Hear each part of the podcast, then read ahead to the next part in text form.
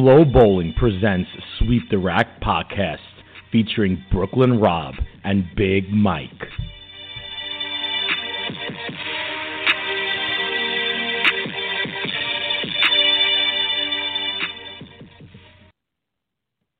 Rob, what's good, homie? Mike, what's happening? Just flew in from Vegas last night from bowling the True Amateur Tournament and the USBC National Tournament. All right, so kick it off. Tell us about your experience. Oh well, uh, let's. I'll talk a little bit about how I bowled. Uh, didn't really bowl that well this week. Just needed a crowbar to get it off my hand. Uh, it's kind of struggling with my uh, hand just swelling up a lot and just felt like I just had no feel in the ball. Couldn't get it out of my thumb. Uh, just had a just tough time of it. When I did uh, throw the ball good though, I did have some success.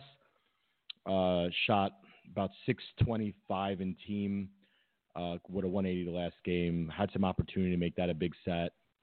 And then uh, singles and doubles, I just kind of bowled real bad. I mean, five, I think 78 in doubles and like 540 in singles. I think it was like 1700 in all events, which is about minus 100 for the the nine games. And I'm not happy at all with it, Mike. I, I, I really, if I was throwing the ball anywhere close to what I'm capable of, I, I, I should have at least been even for the tournament. But they were hard. Okay, and how about at uh, the Tat? The Tat, I had some success in the VIP, bowl 277 on one of the squads, and made uh, a decent amount of money in brackets. Uh, and bowled two times in the main event. Uh, shot 640 to one squad and missed by about eight pins, and the other squad was about 600. Uh, kind of made a mistake because I bowled singles and doubles on the Saturday, which were all the low scores were shot, and uh, I didn't bowl anything after the two squads. So I really wanted to bowl another squad. I just couldn't do it after bowling six miserable games at the USBC tournament. Uh, so, you know, the TAT was good. It was a good tournament as always. But I do have a really, really great story that happened to me within about two hours of bowling this tournament that I really want to share. Well, I mean, you bowled during an earthquake. Two earthquakes, actually. We had one earthquake at the USBC tournament when I was bowling, and then one while we were bowling the. Uh, I believe I was in the main event, and uh, first time for that, and then for it to happen two times in three days uh, was pretty, uh, you know, scary, but kind of crazy all in like one swoop. Uh, one guy actually threw the ball during the earthquake before we realized what was happening. The ball went 60 feet. Not sure if he threw it bad or the earthquake actually affected the ball rolling down the lane. Uh, I don't really know if that's physical, like what the physics of it is, but I don't really ever remember that ever happening. So yeah, kind of crazy. Yeah, absolutely. Um, but Mike, let me. I got to tell you this quick story. So I was bowling this squad, and uh, there was a guy who was bowling with us, and uh, I think he was kind of a little bit loopy. Just he seemed like he was on some pain meds and just real strange, kind of talking to everybody, but wasn't making any sense. And uh, so we're bowling, and I'm trying to kind of avoid him. He just keeps coming over and like talking to me, and I couldn't hear what he was saying, and he was just gibberish.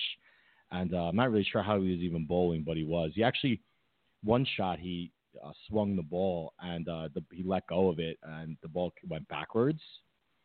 So uh, probably put a lot of people's lives in danger while he was bowling, but that's not the story. Story is after the squad was over, uh, he looks at me and he says, "Hey, can you can you help me uh, out and, and do it and do me a favor?" I'm like, "Okay, what do you need?" He's like, "Can you bring my bowling balls to my bag?" and I'm like kind of a strange request. And there was a, a, younger kid who was bowling with me at the time, and he kind of looked at me like I was strange. You just bowled two games, and now you tell me like you can't put your balls in your bag. Mike, I'm a man of the people. You know, I, I'm. Hey, look, guy he needed help. I'm gonna help him. So I like, okay, no problem. Let me put my stuff away. So I put my stuff. I come back down. He's like, these two balls. I'm like, all right. So I grab these two balls. We finished on like 19 and 20. Our stuff was on the last pair, like 51 and 2 his stuff was. So I grab the two balls and I just literally walk with, with, like with him down to his bags. And I look, ask him, "Hey, which one is your bag?" And he says, "That the, the the triple bag over there." I'm like, "Okay." So I take the the the balls, I put them on the chair, I open up the bag, I put the balls in in, in the two ball slots that were available in his bag, and uh, I, after I put them out, he he looks at me with a serious face, and he looks at me and he says, "Hey, you put them in the wrong slots, man." I went, "What?" He's like, "Yeah, you put those balls in the wrong slots. The Columbia is supposed to be in the middle one, and the Hammer's supposed to be in the third one." And I looked at him, no shit, and was like, I was shocked, like, "Hey, thanks, man. I appreciate. That was awesome of you." No, I put him in the wrong slots, Mike. So I literally picked the ball up, I handed it to him, and I said, "Do it your fucking self," the word for word, and I walked away. Uh, yeah, well, we all have our idiosyncrasies about our bowling stuff, I guess, right? But that's uh, kind of odd since you helped me out. Personally, I probably would have rolled the ball back down, all the balls back down the concourse, and then told them, "Well, go ahead, you can put them back however you want now." You know, the creepy thing about it is, is I was, uh, I was telling, um, I think it was uh, uh, Mike Albert the story, and uh, while we were talking, I was telling the story, and he was just like sitting there, like staring at me, like in the concourse. This was probably like the next day, and just really like creepy. Like he was in like, you know, I don't, I don't want to like say exactly like what he looked like or, or whatever, but he was just sitting there, like just staring at me, like.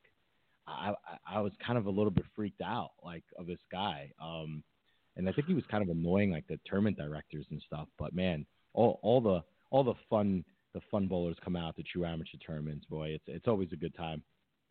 Yeah, we're going to get into that a little bit later tonight for the people. But uh, Rob, did you rep for Sweep the Rack or what? Yeah, I did, man. I was fun talking to a lot of people out there uh, that enjoy the podcast. Came over to me, said that how much they enjoy listening to it, and uh, you know, got a lot of love, man, a lot of support from the people out there. And you know, it just makes me want to do it more. It makes me want to uh, get you know get into some some more I don't know, kind of interviews and, and kind of do some different things with the show. So, you know, definitely was a, a, a, motivating factor for me just talking to people about how much they enjoyed and how there's nothing out there like it, like us.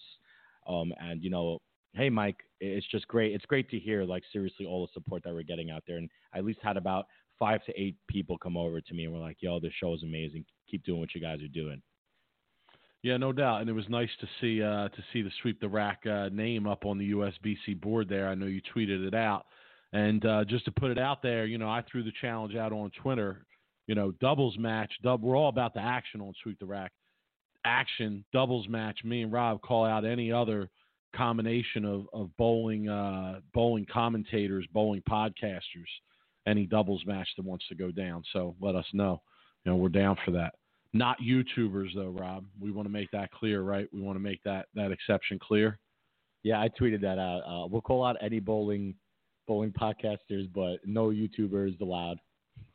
Okay, yeah, I bowled the tournament myself this weekend. Uh, had a little free time on Sunday, and there was this little uh, local event going on uh, for the New Jersey Sport Bowling uh, Club, I guess you could call it, run by a young man named Greg Tack. I mentioned his name a couple times before.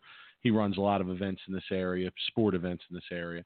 And uh, yeah, I went and bowled it, and uh, I, I had a good look to start. And actually, a friend of the podcast, Matt O'Grady, was sitting behind me. He'd already made the cut. He was watching squad, and he said, "Man, you you got the best look I've seen all day in the building," and that gave me some confidence. And then I came out of the gate two eight ten two ten, first two frames. Mm-hmm. So yeah, that you know that kind of tells you how the rest of my day went. But uh, I enjoyed myself. I had a good time. I had a real tough cross, which uh, yeah, I think is something that uh, I might comment on later when we discuss these amateur tournaments. But uh, yeah, I had a real tough cross that made things extremely hard on me, and uh, didn't bowl very well. But Matt O'Grady ended up winning the tournament, so shout to him and uh, shout to Greg Tack for running a good event. You know, if anybody in the East Coast, you know, if you're interested in getting involved in sport bowling, challenging yourself a little bit, I can definitely tell you that all of his events will present a challenge. There's no question about that. Rob, th- this kid he runs events and and he purposely makes them gruelingly hard for people. Like this pattern was one to one, 38 feet this weekend. So yeah, they were. I mean, they were ultra tough, and uh, I enjoy bowling on that stuff. But yeah, sometimes I think it gets a little silly. What are your thoughts? You know, I saw Matt O'Grady's post about. I think he averaged 192 for like the 11 games and won the tournament, which is pretty incredible. Uh, Thoughts though, just coming from the USBC tournament, uh, I feel like you know if it depends on your audience and how many pe- people are showing up and if people keep coming back for those tournaments. then I'm all about it. I'm I support it. The USBC tournament though, uh, you know, there's a there's a bunch of things I would change, and uh, if, you know, if anybody at the USBC is listening to this that has the option to change, I feel like there are some changes that the tournament could make to make the tournament better. Uh, you know, I love that tournament. The tradition's great, and you know, I've been bowling it for for almost probably 20 years now, uh, and they, you know, they're just ridiculously hard at that tournament, and uh, you know, I don't know if uh, I want to get into those changes that you know we would want to make on that tournament, but I do feel like that I, I kind of need to vent a little bit on those changes. Uh, yeah, maybe, uh, maybe maybe we'll maybe we'll get into that at a at a. I, I think honestly think that's a, a, a, good topic for a future episode where we have a little bit more time for it. But yeah. uh, I guess it translates to Rob wants to be able to strike a little bit more. Is that it? No, it's just pretty much. Uh, well, it's always about that. You know, I'm I'm a weekend warrior now. If even if I'm bowling, and you know, I don't want to bowl on nine games of of absolute brutal shot when I'm you know on vacation, I guess. so yeah, uh, I definitely want to strike more. How about that? That's the easy answer. Okay, all right, but we're gonna we're gonna put that on our docket for a future episode. But uh, Rob, moving forward, a lot going on in the bowling world this week uh, that we want to talk about a little bit, get the people caught up on. Uh, another thing that we're going to have to uh, push to a future episode to really get into the way you and I want to. And I, Rob, I know this is definitely at the top of our list of things that we want to discuss. In fact, I would say this issue is probably the, the single issue that most contributed to the start of this podcast. Would you agree with that? Junior Olympic gold. That is, we've been talking about that segment for for years. I mean, years, right? About talking about and just on social media too. So yeah, I, I kind of definitely say a lot of it's contributed to your uh, fire, passion, or, or or what what is it more of? Uh, my argu- uh, my argumentative nature. Yes, argumentative nature about junior Olympic gold and what they could be doing differently. I guess right uh, with their yeah. So uh, junior Olympic gold's coming up next week. I know a lot of the uh, regular tour guys are leaving uh, late this week to to head out there and greet the bowlers, and you know they have an awesome set of festivities before the tournament. There's no doubt about that. But Rob, the the big news is again, yet again, Rob, it's a record field of participants. Yet again. Like what are they what are they estimating like how many kids are going to be out there? Oh, I don't even know. I lost track. We're not going to get into it now, but for however many years in a row, record number of participants. Uh, so yeah, you know, obviously that's a that's a, a must must pay attention to on the bowling calendar. You know, everybody always wants to see what's going on with Junior Gold. So have that coming up next week. You know, we'll put that on people's radars. Uh, Rob, PBA league action is right around the corner, Doug. Yeah, I'm definitely. This is the most excited I've been just due to the fact that I will be in Portland, Maine, uh, Sunday. So uh, I'm going to get to experience what you've experienced a few times. So uh, get you know that's something I'm I'm definitely looking forward to. Oh yeah, man! Live shows late at night. You know, I, I, I like I like the uh, the possibilities here. You know, especially now that we're we're out of that more serious bowling for hundred thousand dollars environment, and now we're getting into the, you know, we're still bowling for something serious. You know, everybody appreciates the competition, but there's not that kind of uh, immense pressure on the line for a win or a loss. So, you know, really looking forward to that. Rob, we're we're working on putting a preview episode together for the people. Yes. Yeah, it's kind of like what we did for the uh, hundred thousand dollar, um, you know, tournament a few weeks ago in Portland, Maine. So, you know, definitely, uh, you know, everyone look out for that. So that you know that'll be exciting to talk to maybe hopefully some of the teams or some of the coaches or you know anybody who really wants to come on and talk about the uh, you know the Elias Cup. Yeah, so if you're one of those people and you listen to our podcast, email us, sweep the rack at Gmail. Hit us up. We would love to have you on if you want to be a part of our preview show. Uh, Rob, PBA 50 action starting back up this week. Uh, they have their final stretch of the season, season, and the final stretch opens up with the PBA 50 River City Extreme Open in uh, Monticello, Minnesota. Walter Ray Rob, he's still out there setting every record, still still killing shit. How tired of these guys must be of Walter Ray? I mean, if you're bo- if you were bowling the tour and you were trying to, uh, you know, compete and you had to go through and bowl Walter Ray and Norm Duke, uh, wouldn't you be tired of them kicking your ass all over the lanes?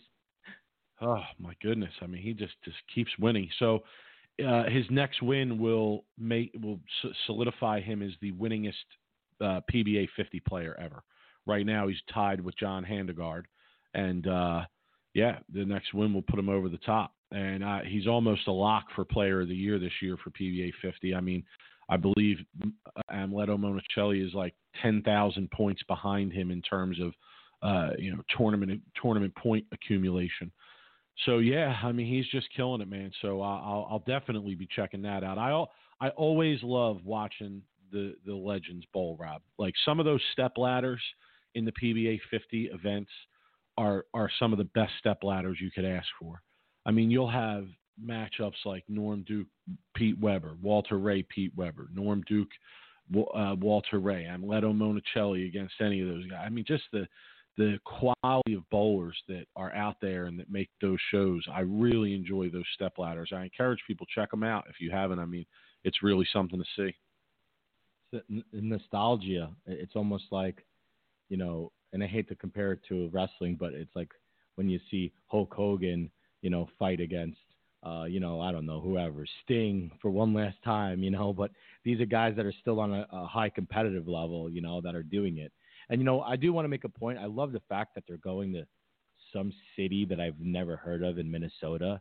I feel like that's really important in bowling is for like the PBA to be uh, going to some of these cities that you know maybe essentially never really had bowling before, uh, and uh, it's important to get try to get out there and get us around the country as much as possible to to to spread how, you know the the, the, the, success of PBA because these guys, you know, everybody wants to go see Walter Ray and Norm Duke bowl in a, you know, in a, in a little city like Minnesota. They might not have ever had a chance to do it before. Yeah, absolutely agree.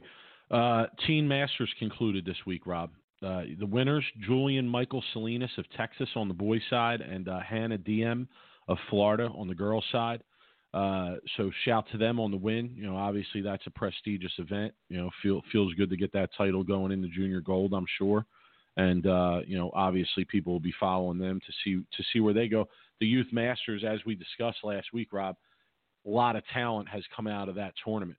So I, I almost feel like if you win that event, it almost you know puts a not a target on you, but a, a set of eyes on you. Everybody wants to see what you're going to do from that point forward.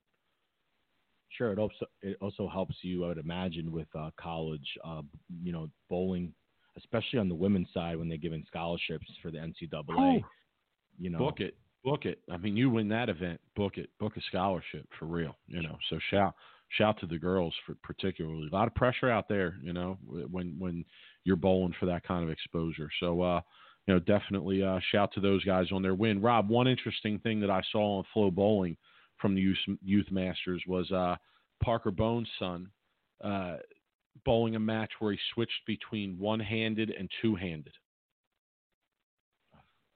Mine is blown, Mike. I mean, it's evolving. It's taking a life of its own right now. Yeah, it's funny. I I had when I coached high school for quite a while. I had at least two bowlers that come to mind who were really one-handed bowlers and were also really good two-handed bowlers. Now, at the time, I mean, this was you know several years ago, so I, I wasn't really schooled in the two-handed style, and I, I, didn't really encourage them to go that route. Um, but yeah, I, I definitely have seen that before. But yeah, interesting to see somebody doing it at that high of a level. You know, I mean, to me, it says, wow, you must practice a lot to be really good at, at both of those and be confident enough to use them. So that was just something else that uh, that we saw that was that I saw that was kind of interesting. So just wanted to throw that out there.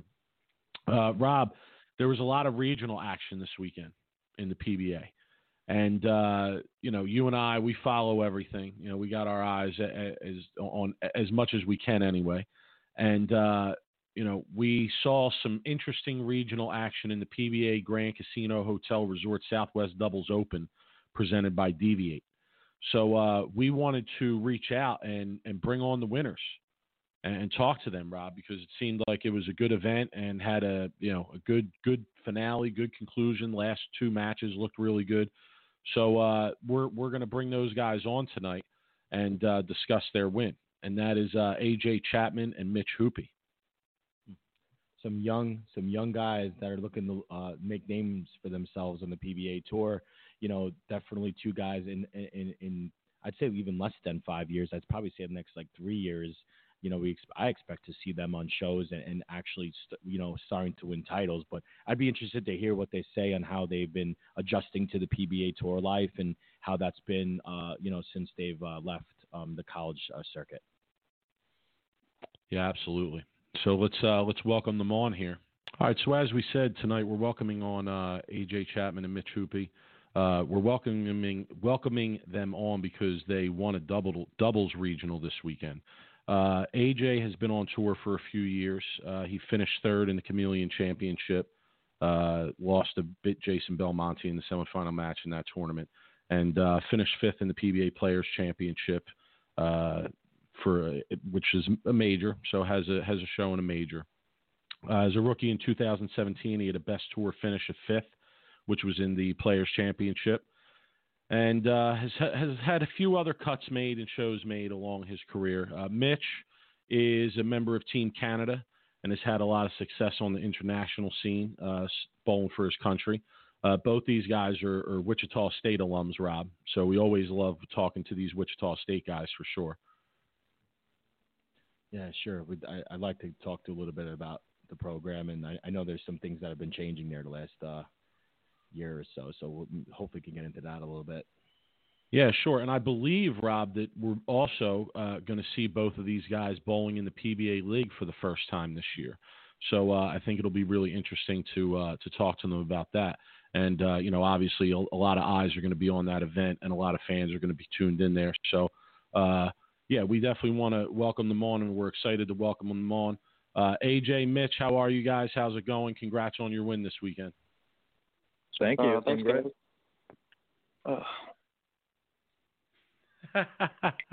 you guys must be good friends to start talking over each other at the first uh, question we ask. But uh, yeah, AJ, you go first. Tell us about your win this weekend, man. Uh, it was a lot of fun. Um, you know, they we bowled on the 42 foot. I think it's Mark Roth pattern. It's a uh, one of the little bit softer PBA patterns, so the scores are pretty good in qualifying. We were fortunate to to strike a bunch uh, both days. And, you know, we caught a caught a pretty tough team in the semis bowl, and you know, Stu and and Chris Barnes. Um, so it was pretty cool to to you know show up against the big dogs and and end up taking them down and uh, throw some strikes when we need to. So, Mitch, what do you have to add to that, man? Uh, yeah, not much. Um, AJ and I both doubled together for a few events, and uh, I guess we had some, uh, you know, lesser um, finishes in previous events. So we had some, uh, I guess, a monkey to get off our back, and uh, to win is awesome. Hey, so I guess jump- go ahead, Rob. Sorry, Mike. Let me jump in real quick. Um, did uh, did you guys bowl for Wichita? Did did that help with, with the doubles, like the communications? I know that program is real big in communicating during games on uh, you know adjustments and ball choices. Uh, would you say bowling for Wichita kind of helped that? Um, you, you, guys communicate more than you'd say a normal team of two just pros bowling with each other. Uh, I would say yeah, no no doubt. Uh, we got to bowl together in college for three years, so we got to know each other pretty well, obviously, and uh, bowling together a lot uh, definitely helps with communication and learning each other's game and you know how to adjust and stuff. So I'd say it played a pretty big factor. Hmm. Let me follow up here real quick because here's here's a funny little tidbit: is uh, I bowled with Bill O'Neill in college for Saginaw Valley for three years, and uh, I used to lead off, and I used to give him the read every new pair we used to go on. I used to give him the read, so I would always start with an 18. I would always split and then tell Bill that it was a three board move left, and then he would move three and strike and then the next lane I would get up, I would two eight ten, and then tell him that this lane's the same or tighter, and then he'd stay the same or tighter, tighter, and then he'd start with a double, and I'd start with an eighteen. So technically I was giving Bill about 30 pins of handicap every game. So Is that Yeah, it? that That's lead the up- point of lead your story, yeah. just to brag about that? I mean, what are they No. what are they supposed to say in response to that? I guess you're asking them, is that the case with them? I don't I don't know. who- Go ahead. Whatever direction you want to go with that. Who led off? Who was the one giving the reads uh, when you guys bowled for college? Uh, through college, I was typically higher up in the lineup. Um, this weekend, I uh, went second in um, the qualifying, and then we kind of went vice versa in the the match play, just because um, I I just think AJ has more experience in that spot. And I mean, throughout college, he was usually our four or five. See that, Mike? Okay. It's it's tough. It's tough mm-hmm. being the read guy. And let me tell you, it's tough being the read guy. Yeah, that I lead will- spot's definitely a tough one. The tough one to be in. You know, you gotta you're almost sacrificing your shot, you know, to to give a better read to the team. But it's also super important to have that guy up there to give those reads. Otherwise, you know, the team, the whole team suffers because of it. So Mike, do you hear that, Mike? We, we were the reason why we were winning is because of me. So just throwing. I guess Yeah, I guess that's there's what a, lot of emphasis on the the bowler going to that next pair to to throw a, a quality shot and an accurate shot to give a read to the next person because if they throw a, a shot way too fast and they to a ten and they think automatically the pair is tighter, um, it kind of leaves them in a hole for the next two or three frames until they realize that it wasn't actually that much tighter. Right. Yeah, or eight frames, and then you shoot Yeah, one they're third. maybe the whole game. Yeah. yeah, No, true. uh, Very, very honestly, true. It's very true though because uh, even even bowling tournaments and stuff, you know, when you when you're on a pair with somebody and you're following somebody who you know is good and knows what's going on, you know, and they go up and throw what you can identify as a good shot and it doesn't strike, you, you it automatically gives you an idea of what's going on for sure. So uh, you know, it's a fair point. I, I'm not going to take it as far as Rob's taking it. It's taking credit for people's good bowling because uh, they're in the leadoff spot, but you know, whatever. It is what it is. So uh, you guys mentioned when you talked about the uh, the tournament this weekend that man, these guys took down some killers. These guys took down some killers in the semifinal match. Rob, they took out a team composed of Chris Barnes and Stu Williams, and these guys have been bowling a lot lately, and they've been bowling quite well, as, as might say. Uh, so, so Rob, they took down some killers, guys. That had to feel great. Uh, yeah, it was pretty cool. You know, obviously growing up, you know, everybody was watching. That's kind of in our age group was our age group was looking up to Chris Barnes. So to you know be able to bowl with him and to bowl against him and even to beat him a couple times in this situation is is uh pretty darn cool because no matter what, there's always going to be your uh idols. So it, it's pretty cool to finally say you can compete with them and then even beat them. Mm. Anything to add there, Mitch? Uh, no, it's, it's basically what AJ said. You know, I, to tell you a story, I, I won a ball raffle. I guess not ball raffle. Um, a raffle when I was a youth bowler. I think I was probably 13 or 14, and I won a signed Columbia 300 Chris Barnes jersey, and that was probably the best day of my life. And I still have that jersey hanging up in my bedroom at home, well, at my parents' place. Um, so yeah, to, to bowl them, to bowl against him 10 years later, and to to beat him in a in a regional like that is is pretty surreal. Would, Wow, would you- Rob, what a story. Would you, would you, Mitch? Would you have been allowed to wear that jersey while you were bowling, Chris? I don't think so because it has his name on the back. But uh, I did send him a picture of it. I think maybe a year ago, asking him how much it was worth, and he said it wasn't worth very much, maybe five dollars or so.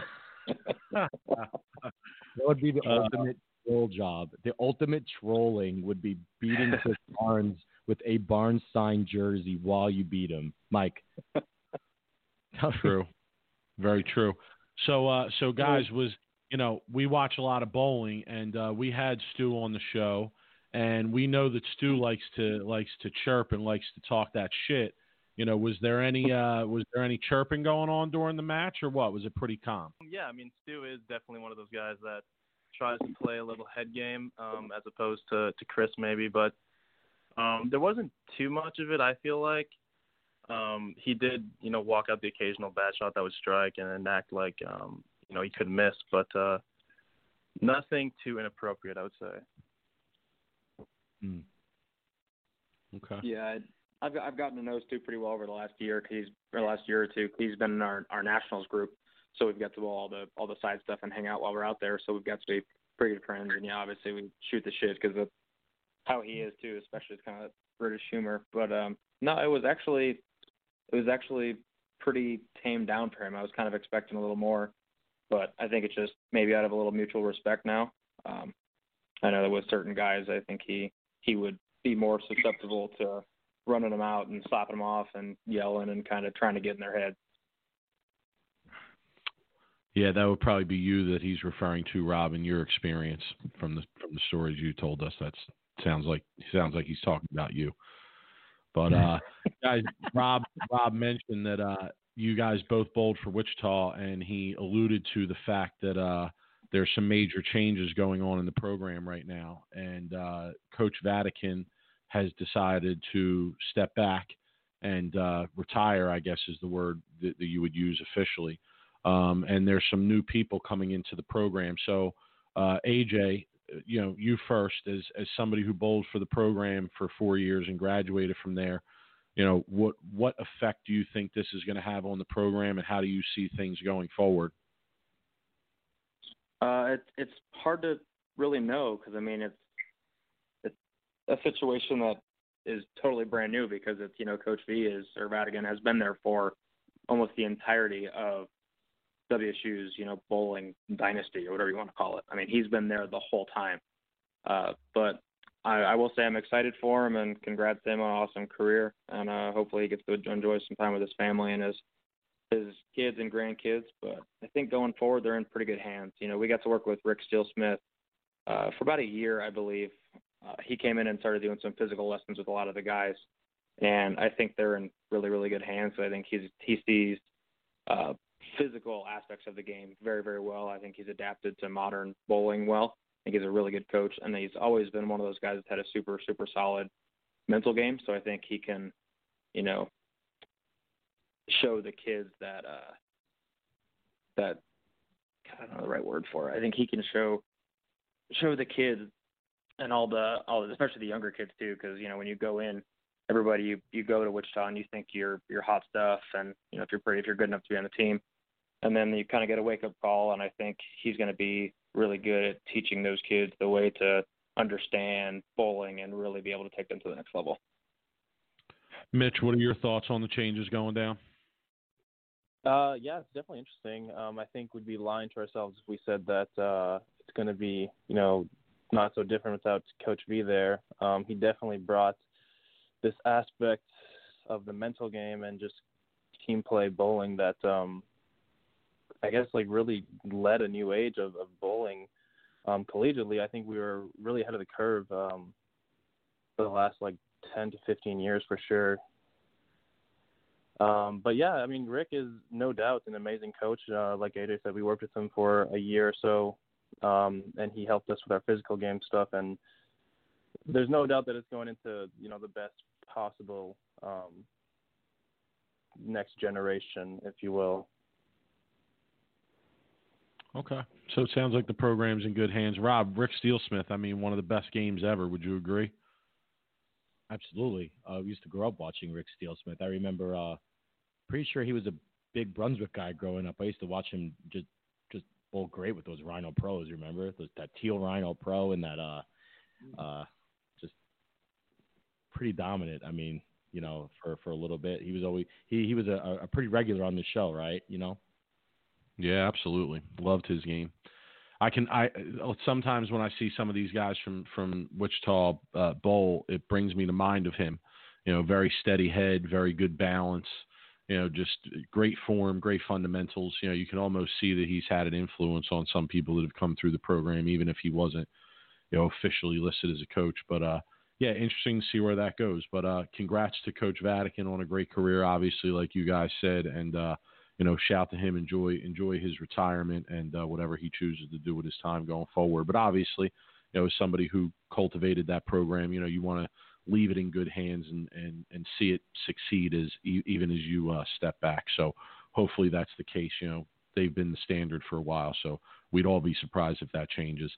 Uh, Mitch, I, I just have to ask you, man, like this regional was in Oklahoma and you live in Canada supposedly. So like, were you lost or some shit? Like, how how did you end up bowling this regional?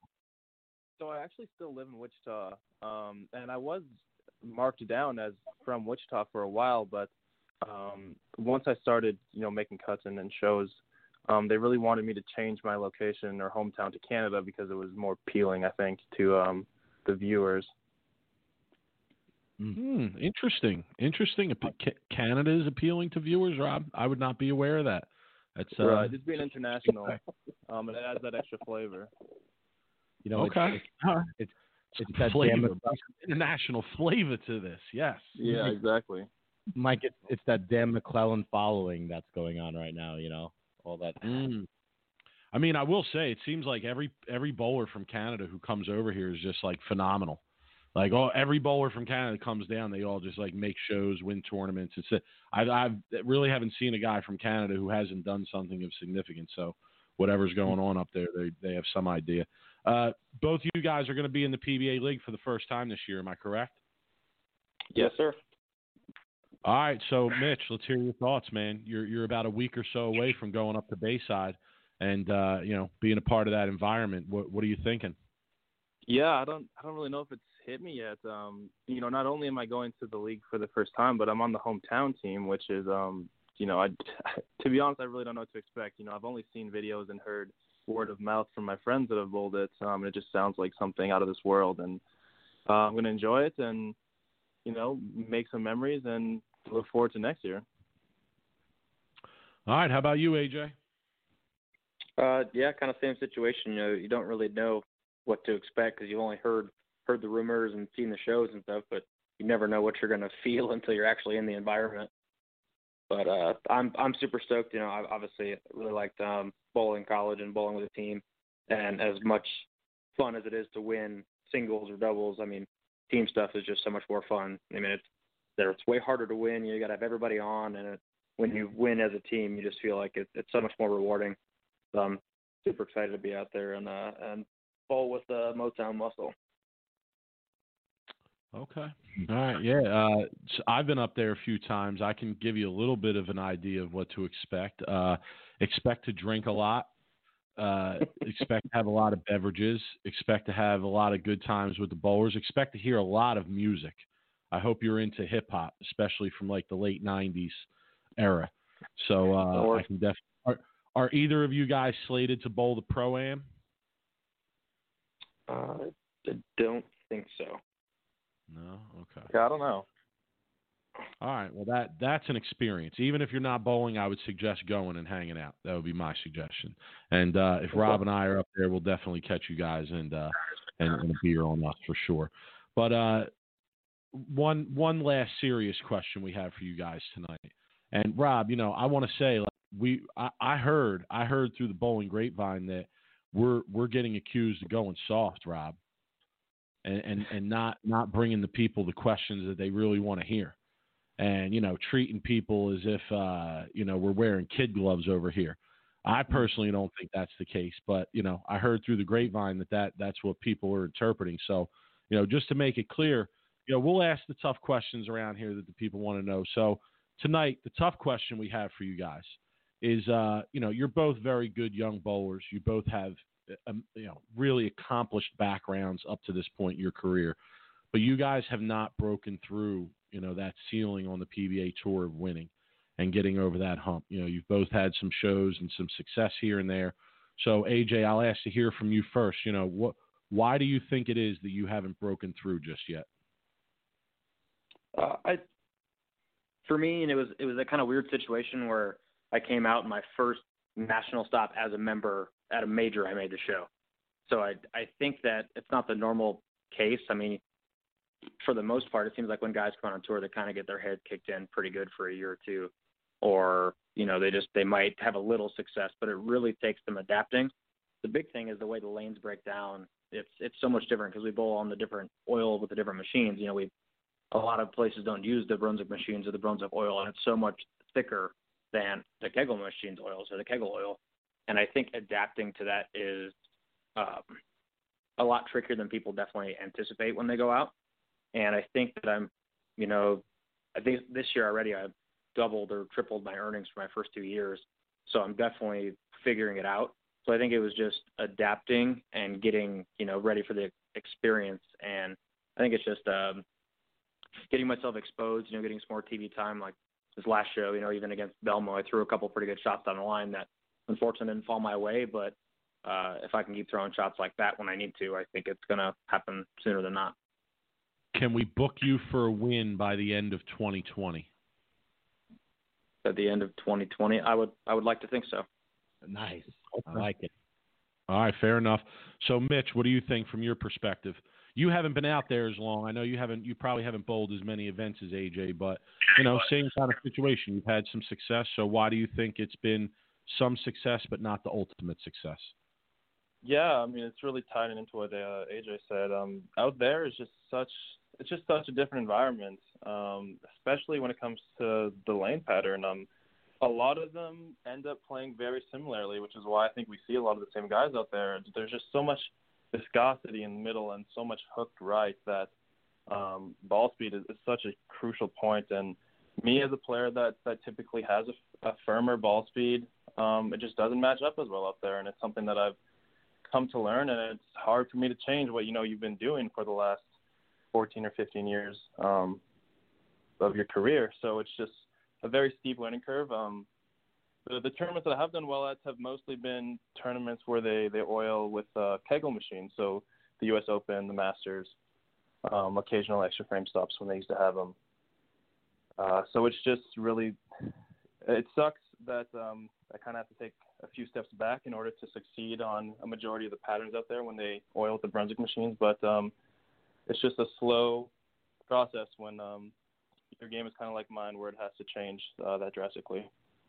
So let me ask you guys. Uh, we like to shoot some quick questions. Uh, you know, after uh, we usually do our interviews. So uh, I'm gonna do some quick fire questions for both of you, and then uh, just you know, kind of just answer whatever the first uh, first thing that comes into your mind. So we'll start with uh, AJ. Uh, if uh, what would you be doing if you weren't bowling for a living?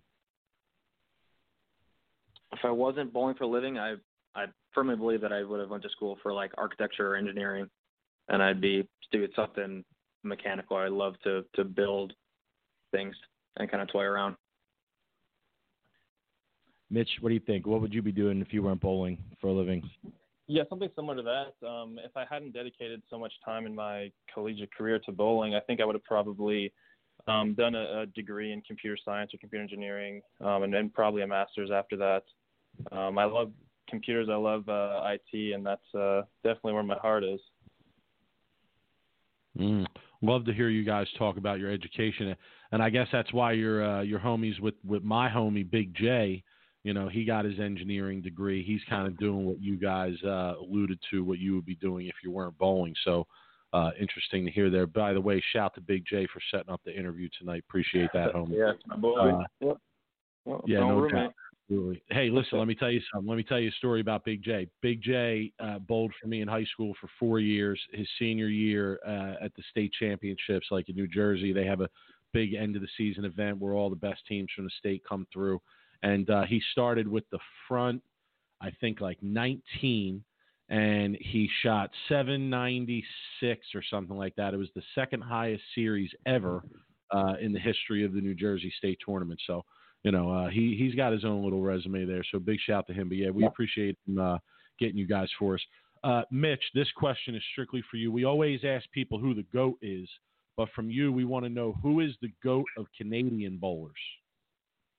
Who's the goat? Uh, you know, Dan MacLelland really is my hero. I think he's paved the way for a lot of us. Um, you know, you see myself wow. and Francois and and Zach out here. Um, I don't know if many of us would have thought it was possible if we didn't see somebody um, like Dan out here trying to trying to do the tour.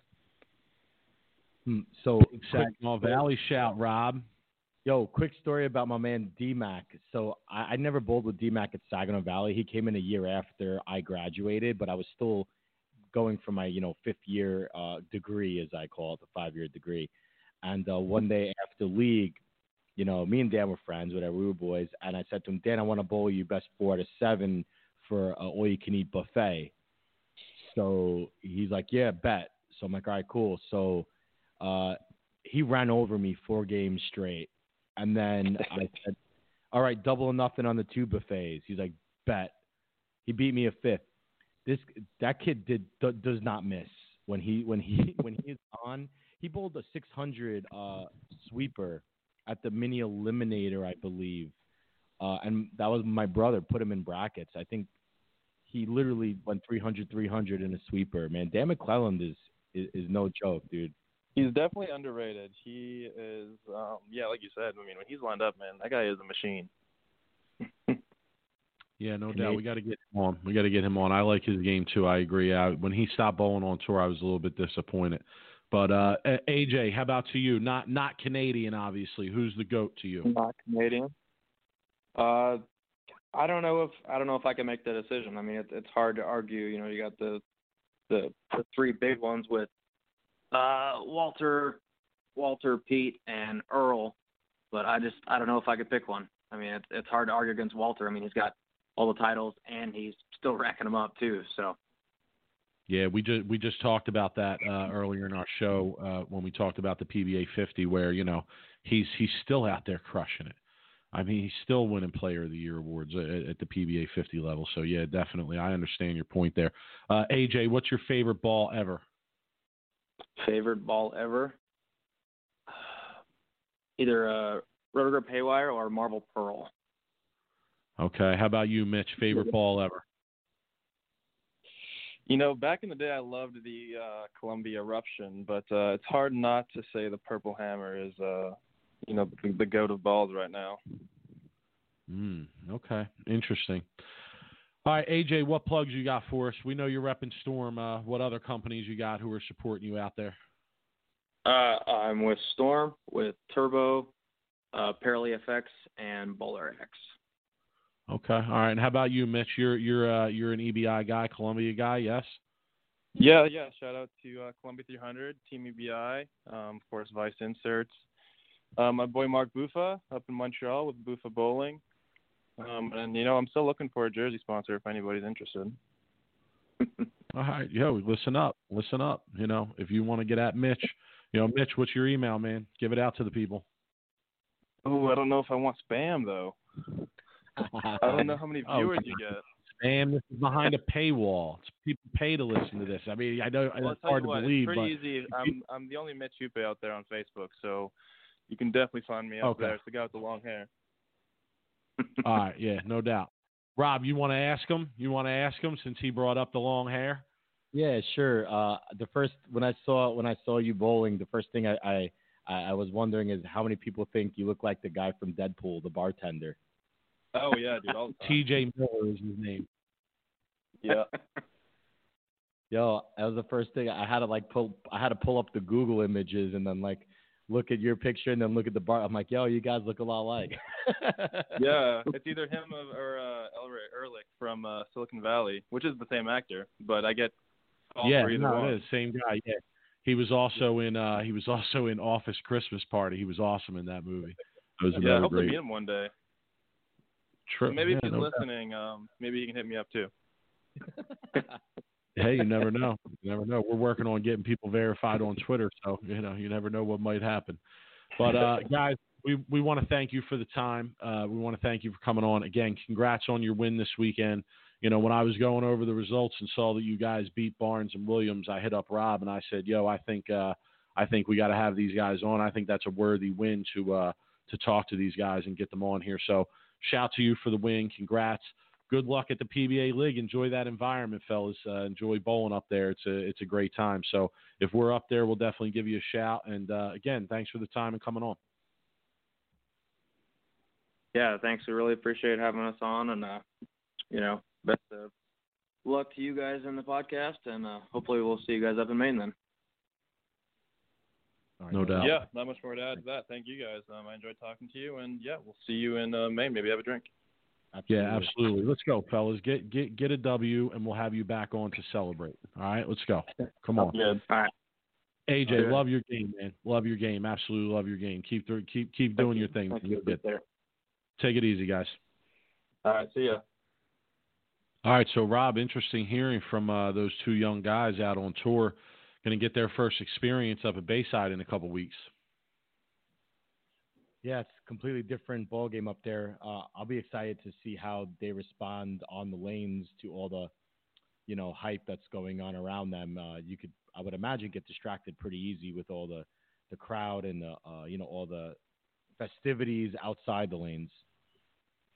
Yeah, absolutely.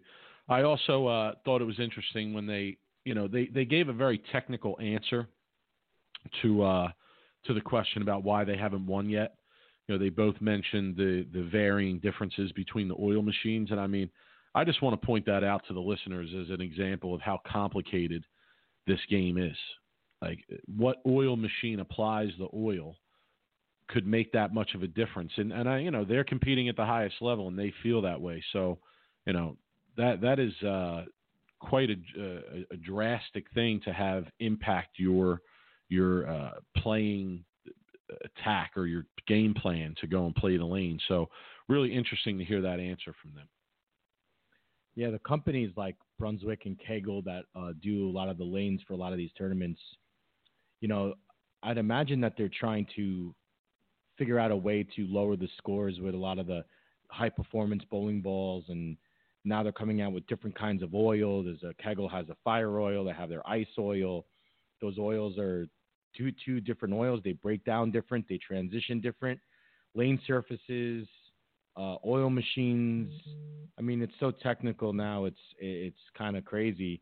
Uh, you know, back in the 60s and 70s and 80s, you just had you know urethane balls, and you would just, you know, you would hit where you were looking and you would strike.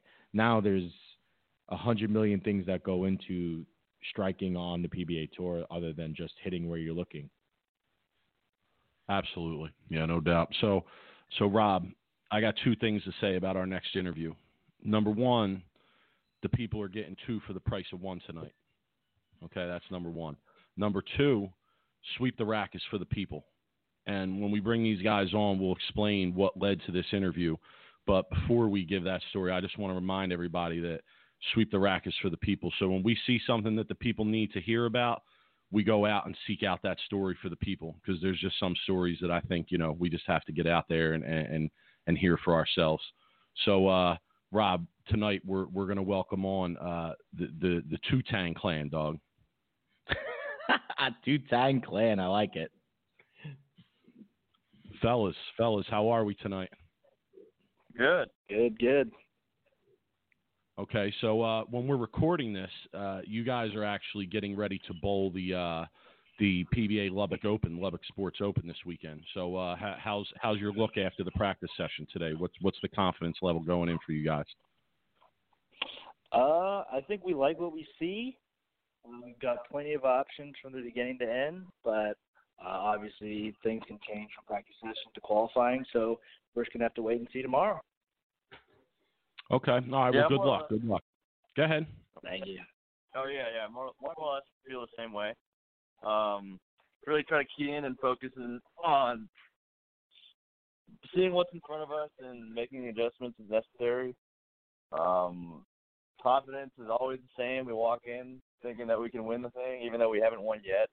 Uh, I think it's necessary to have that mindset in order to accomplish those feats. So we're going in confident. Uh, we feel pretty good, and we'll see what happens. All right, good. Mike, we'll, we'll, yeah, go ahead, Rob. a question. So how are we going to separate which one Darren, which one's Mike? I mean, you know, we gotta how how are we gonna do this? Because it's you know, I, I mean, well, nearly impossible. I mean, you know, I guess the people will just have to, you know, take it for what it's worth, unless we, you know, we want them to announce who they are before they talk each time. I don't think that's necessary, though but uh, I'm, I'm cool. I'm just wondering, like, you know, and I, how do we know? I, I, think I think the people will follow throughout throughout the interview anyway. So, okay, so you got a 50 50 chance, so. Yeah, you got to. I like the odds, man. I like it. Right. This interview is taking place basically because Alex Hoskins, uh, to to remind listeners, the same Alex Hoskins who you you really only hear from at Masters time, who makes the show at the Masters every year but doesn't ever seem to bowl anything else. Uh, he tweeted out a picture of South Point the other day that I think was attached to the article about the World Series going back there, and he referred to South to South Point as Mama Tang's house.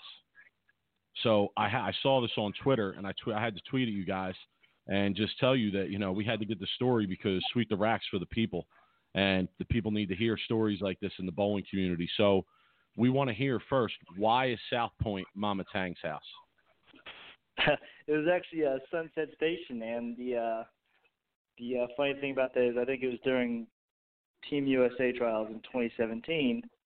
Uh, she was sitting at a blackout table, and she flipped over her cards, and there she saw a seven card straight flush, and the uh, the jackpot for that was not small. So how much are we talking? Uh, enough that Darren has a house now. Wow. Man. They- Wow. they- The number the number was roughly three hundred and seventy thousand dollars. holy three seventy! Holy shit! Holy shit! Man, Oh that's a lot of pitch, that's a lot of storm pitch blacks, man. You guys can buy. Rob, have have you Oh, seen yeah. their ball closet in their house? Have you seen it online? I follow them on, online. I'm going to ask them some questions about it later. But yeah, they have quite the impressive ball closet at their house. Am I right, fellas? That's actually only Darren's. None of those are mine. Oh my three or four goodness! So, yeah, that's all Okay, just so- Darren's inventory. so Mike, so Mike, where are yours? I am uh, located in Ohio, but even there, I don't have the uh, what 140 bowling balls he has in there. 140. Okay. All right. No question. Oh my god. So you guys, you guys are not living in the same place right now. We're not. Okay, and is that the first time you guys have ever lived apart from each other? That is correct. Well, for one year of college, one or two? Was it two? Uh, two. Two. Two. My first years of college. Obviously, I was in college, and Mikey was still in high school. I But even aside from that, yes. even then, we were only 40 minutes away, so I don't even know if that really counts. Okay. And how's that going for you guys?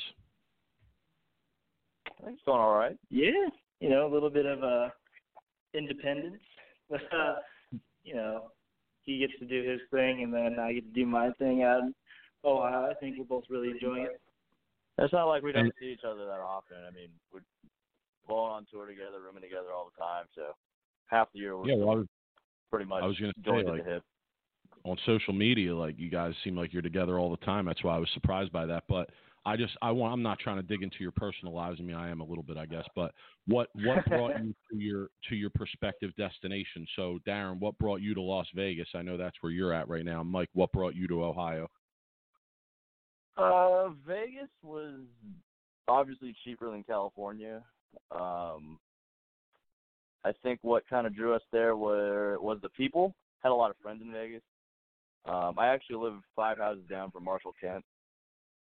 Um, our houses were kind of built in the same development at the same time, brand new builds. Um, so there are a lot of different things that influenced this decision, but ultimately ended up happening to be Vegas, and I'm happy it was. And Mike, Uh, yeah, I've got a girlfriend who lives in Ohio. So uh, after we moved out of our college apartment, it was, uh, you know, either go to Vegas or go to Ohio, and uh, she would not have been particularly excited if I went to Vegas first. Mm. Enough She must said. she must have been some girl to bring you to Ohio. yeah, Yeah. listen, eh, Mike, Mike, don't let him give you a hard time. His life life is a fucking dumpster fire. Okay, don't let him give you a hard time. Talk to the guy who's been married for ten years, who asked his wife to move up to North Jersey with him from Philly or Central Jersey, anyway. You know, you, you may have made the right move. I hope it turns out to be the right one, man. I, I hope uh, I hope things work out for you there. You know, well, but if it you, doesn't, it's not the end of the world either. Your brother has a house yeah, in Vegas. if it doesn't, he has a place casino paid for. Vegas. yeah, true. True. And the casino paid for the house. I mean, you're literally living on house money. That's right. Exactly.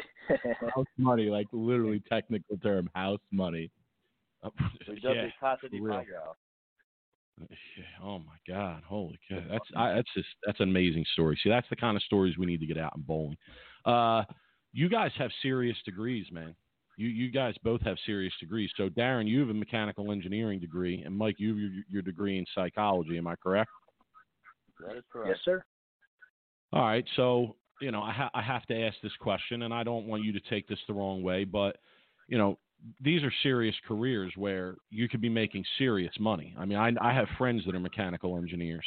You know, the the the money is serious. You know, how did you weigh the factoring of going and pursuing your career and or you know uh, chasing the the dream of of pro bowling?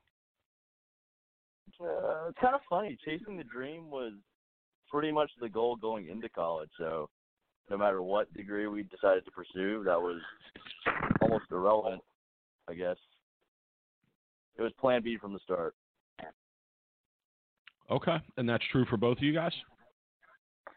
Yeah, I mean, it's kind of hard to do something if you're not incredibly passionate about it. And I feel like we were 100% passionate about professional bowling. And uh, I think Darren chose his major. I actually, I actually don't know why he chose his major, but I chose mine because idiot it's because it seemed interesting in college, and uh, you know when I did go to class, I wanted it to be somewhat interesting to me. But bowling was always Plan A. Okay. Has your psych? Do you feel like uh, do you feel like studying psychology has helped you in bowling at all? Um, if I'm honest, no, not really. uh, kept trying to get into a sports psychology class, but it was always full. Okay. You know, yeah, probably Mike, worse than. Mike, let me tell you some First, a few things. Um, I went to a bowling college myself, and classes just got in the way. I mean, let's just put it as it is, right? Like, I mean, college would have been so much better if there was no classes. The second yeah, thing, exactly. yeah, second thing is I have a psychology degree myself, and I'm a train wreck on the lanes mentally. So I don't. so I, I hear you with the with that. Yeah, absolutely. Yeah, like I get that question all the time. They're like, "Oh, is psychology all right? Does it, does it help you in bowling?" I'm like, "Ah, if I'm honest, no." That's all. I love the honesty. So you guys bowled it at San Jose State, and they've always had a good program as far as I go back. I mean, Rob and I bowled college in the late '90s, early 2000s, and Rob, they were they were always a competitive program. Would you agree with that? Yeah, I I, I wouldn't say they were like you know a top ten college by any means, but they were always bowling. They were always coming and uh, you know they weren't yeah. bad at all. No, and they always had they always had guys that could play. I, I remember that uh, whenever you saw their team. So you guys had a lot of success in college, and everybody's aware, you know, national title and, and singles title. But Rob and I always like to ask because we like to compare it to our own experience. You know, what was the the party scene like out on the West Coast in college bowling when you guys were at San Jose? We wouldn't know. We weren't much of the uh, party people. We were. It was school during the day, and we were doing something related to bowling at night every single night. So we were not the standard college student. we were pretty boring. Okay. All right. Fair enough. Rob, I, honestly, when I hear these answers from all these young these these young bulls about not partying, it makes me respect the guys who we know who really did get it in, but still went out on the lanes and got it done. Man, I mean, I think I bowled half my college career maybe hungover. I would hung over on like two hours of sleep and and then beat a turn and then beat pretty much win a tournament uh, and then sleep on the on the van ride home. I think that was majority of, of the college career. But yeah, and it's not it's not surprising though, man, because college bowling back when we bowled was so much more kind of laid back and just just kind of like wild wild west. Now there's like a lot of strict requirements bowling for college. These coaches have these these guys on lockdown. Yeah, I said before I'm not going to discuss what I did in uh, on our trips in college, but uh, yeah, so so it's just uh, you know it's interesting to me. You know, props to you guys for for taking a serious approach though and taking it very seriously. Obviously, you know, it worked out for you and and you guys uh, have accomplished that goal of of you know making professional bowling your career. Uh, so I follow you guys on social media, and you guys are very active on social media. So here's some observations I've made. You guys practice a lot. You love to practice. I see that you guys like bubble tea very much. oh yeah. All right, so we'll talk about that in a second. Working out, definitely working out. They're going to be going to the gym, Rob. Basketball sometimes. They're going to be mm. playing some ball. They hang with Chris Villa a lot. They get it in with Chris Villa a lot, and then you guys have the social media thing going going on there. But most of all, I noticed that like I guess Darren, your house seems to be the hangout spot whenever there's something going on in Vegas related to bowling. It's like I follow a lot of bowlers, and all of a sudden, every snap on Instagram is from your house, and like it's Jenga, giant Jenga. It's the bowling ball closet. And uh, yeah, I just wanted to ask about that. Like, is your house the spot when the bowling events are going on in Vegas, or what? I guess so. Um, anybody that we're relatively close to, I suppose, if they need a place to stay, arms wide open. I mean, I don't really, unless I have a reason to say no, I usually don't. Um, but yeah, I try to take care of my friends whenever I can. And hopefully they return the favor one day, but if not, it's all good. I'm all, I'm all about giving. Okay. All right. And and talk to us about bubble tea. I got to be honest, I'm not familiar. So what what are the what are the uh the, the good sides of bubble tea? And that's like the high school kids' coffee. Uh, I I started really getting into it like beginning of high school for me, and that's just the spot. You know, um, you know, obviously kids can't drink alcohol legally. I don't know who does. You know, in their house. We did. But, yeah, we didn't. But uh, yeah, you just went out with your friends after school, went to a bubble tea place, and I mean, it, we are into it almost sickeningly. At the U.S. Open, we were there for 11 days in Wichita, and there was a spot across the street, and we went there every single day. We had it more than 11 times. Yeah. so, more or less like coffee. It's kind of just an addiction. I'm I'm I'm blown away that there's a bubble tea spot in Wichita. We were there too. Yeah, there were two. Wow, that's amazing to me. I guess I have the wrong impression of Wichita then.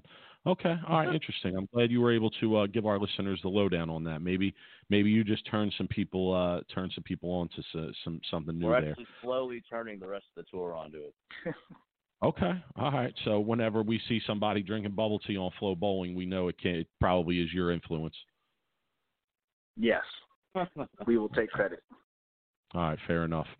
Uh, let's talk about let's talk about your kicks, guys. Let's talk about your kick game. Who who's into the kicks? Is it Darren that's into the kicks? I would probably say I'm more into it, but we both own copious amounts of footwear. Okay, all right. So so give me some of the highlights. What are you into? A lot of Jordans, uh, Nike Dunk SBs, Air Maxes, uh, a little bit into Puma Suedes. I actually just bought a pair of men's UGG boots. It's kind of an impulse buy. Ah. Yeah, you, oh my god, you're gonna get no respect for me wearing those. I don't know about that, fellas. Okay, what uh, what what what uh number Jordans are you most into? I'd say my favorites are probably the fours. Yeah, I like the fours too. I'm a big I, I The most most of what my I have. first is pair fours. of retros. Okay. All right. What about uh what about the um what about Space Jams? I have a pair of Space Jams from 2009. Those are probably one of my favorite pairs. Those are solid. Okay. Yeah, I didn't have them back then. I just got them on the re-release though. Uh, I wear size the 15. on the re-releases, I, I'm gonna have to say much worse. Yeah, no, I, I I I understand. I understand. I, I wear size I- I 15, that so pair, too. sometimes it can it can be tough for me. Like it's either hit or miss. Like I can either get them pretty easily because no one's looking for that size, or people are buying them all, so it doesn't matter what size they are. They scoop them up anyway. yeah, the resale game is not helping our cause. Yeah, I, it's it's crazy. It really is. You know, you you see some of these people who are able to get their hands on fifty or sixty pairs, and you know, there's other people who want them that can't get one, and it you know, it it definitely makes you wonder. And I know there's a lot going on with the technology out there in terms of bots and people using different accounts and things of that nature. But yeah, Yeah, I, sure. honestly, like if if I luck out, you know, and I get what I want, that's great. If not, it, you know, it's not that big of a deal. So, how how many pairs of sneakers do you guys have? Oh my. I'd probably say around somewhere between 50 and 60 for me. Yeah, Okay. I'm probably a little less than that. I think I'm around thirty, thirty-five. Okay, so here's one of my problems when I go on a trip. Like I feel I don't know what sneakers to bring because you know different sneakers are going to go with different outfits, et cetera. So how do you deal with that issue? You guys travel a lot. You know, do you kind of just have a, a staple pair you wear, or, or, what's the deal? Do you end up yeah, the packing a lot travel pair sneakers? usually whatever's comfortable. Okay. Yeah, I've, I've kind of just evolved out of the shoe game. Really, I was really into it in high school, you know, with all the Jordans and stuff, and then slowly evolved to mainly just wearing like Puma suede, a little more casual. I had a Tom phase. I think I actually own like eight pairs of Toms. Uh, but yeah, now it's just Puma running shoes everywhere I go. Uh, if I'm feeling really dressy, I'll wear Puma suede. But yeah, I, I wear like the same two pairs of shoes. Okay. Any any uh, Adidas Ultra Boost? Never really been an Adidas guy. No. Oh, That's you never yo, honestly, you should check those out. Those are very comfortable. The only Adidas I've ever had were uh, pro models for high school basketball. Okay. Did you play ball in high school? I was the startup shooting guard on my junior varsity team. Okay. And then Darren tried to end my career actually. During spring training, he dropped a bowling ball on my foot. I saved him from conditioning. Okay. Was it- All hey, Mike, so you I don't, a- know, I don't know Go if you know this or not, but I I got my own pair of kicks too. I don't know if you knew Yeah. that. Yo, I got a. I, I'm in the Air Force Ones. I got. I don't, I don't know the names of them or or the or the styles or any of you guys. I'm not on your level, but I know they're pretty rare. I got some pretty rare. Jo- I got some pretty rare shoes. I know that. I'll have to send a picture to. two. Yeah, I'm telling you, Sweet. man. My my shoe game is sick. It's, it's- Actually, I'm I'm into the Air Force Ones too, Rob. That's that's probably my favorite shoe and my staple shoe. That's kind of what I rock on the daily. Uh, you know, Hmm. for for people of our age, you know, that was like one of the most popular shoes that was out when we were younger, I would say. And uh, yeah, I just picked up the they Nike, just released uh, three different denim versions of the Air Force One with a, a denim company out of New York City called XF1. I don't, I'm not I'm Oh, not really yeah. familiar with them. Yeah, but the the designs were dope, so I picked up the black ones, and uh, yeah, they're pretty nice actually. So, Rob, I'm sorry I didn't, you know, you couldn't be included in the kick game conversation, but you know, you, you got to you got to know your stuff. You know what I'm saying? It's all right, man. I'm I'm I'm with it on the DL over here. So I'll I'll take a picture of my Air Force Ones and man, and, and you're gonna want them. I'm telling you. Okay. Where would you All right, like? That's what I'm all about. Yeah, true. Absolutely. You know, absolutely. That's what I tell my kids too. So, uh, Mike, at one time you were the youngest person in the world to bowl a perfect game, and I read that you won a contest through Storm. Uh, you were titled like the next Storm prodigy or something. You know, tell us a little bit about that. But before you do, you you must have really thought you were the shit. Like Darren, what what was he like to put up with after he uh after he you know got those titles? It was awful. I was in the shadows for the longest time. I mean, but I think it worked out for the better because it it kind of forced me to work harder. Not necessarily for the recognition, but just to kind of step out of that shadow and not be known as Michael Tang's brother. Um, but I think since then it's kind of gone both ways, and we've gotten to a point where it's we're pretty much just the Tang brothers and not one or the other's brother. Wu-Tang Clan dog, you better protect your neck. Okay. So yeah, Mike, what what was it like? I mean, to have those titles bestowed upon you, like as a young kid. Not not only is that awesome, that had to be some pressure, no? No, I think I was uh, so young and just so ignorant because I, I kind of just saw the project thing as a, a contest. Oh, we get to you know, we get to hang out with Norm Duke. That was really cool. We got bowling balls and stuff. Uh, yeah, I was kind of just so young and dumb to not really feel the pressure of any of those titles or labels or anything. But uh, I think everything that happened like that with you know being labeled and you know Darren saying he felt like he was in the shadow. I think it just helped us both develop as bowlers, and now I think we both feel like we're the shit. Well, yeah, I mean, you guys are competing at the highest level for sure. Now, now let me ask you guys. Um, you guys bowled each other on the on the Masters show. What uh, and what, I mean, what was that like? I mean, that that that, that kind of I'm crazy. Hooped on this podcast.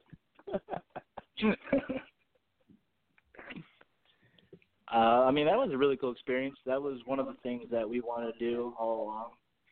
As you know, children, you you kind of you're rolling your little plastic bowling ball down the hallway. You pre- pretend like you're bowling each other for the U.S. Open title, or whatever, and then to actually have that happen during a PBA major was a really cool experience.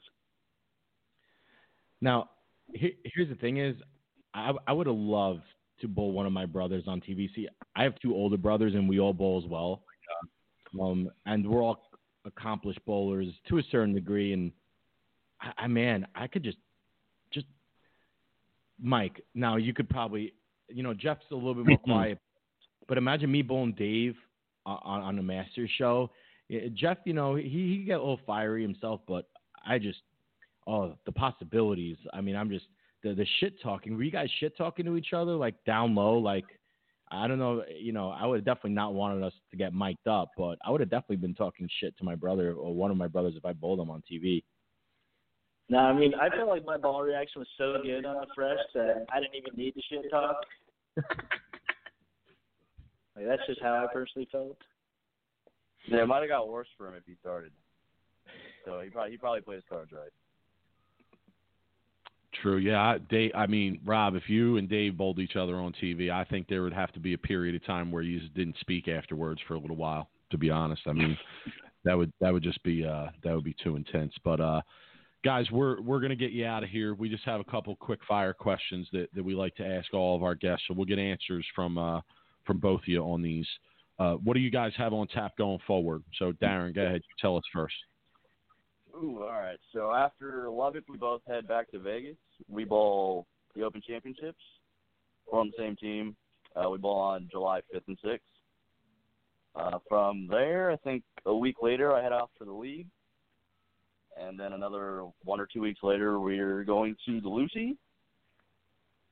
And then after that, the rest of the fall swing starts in August.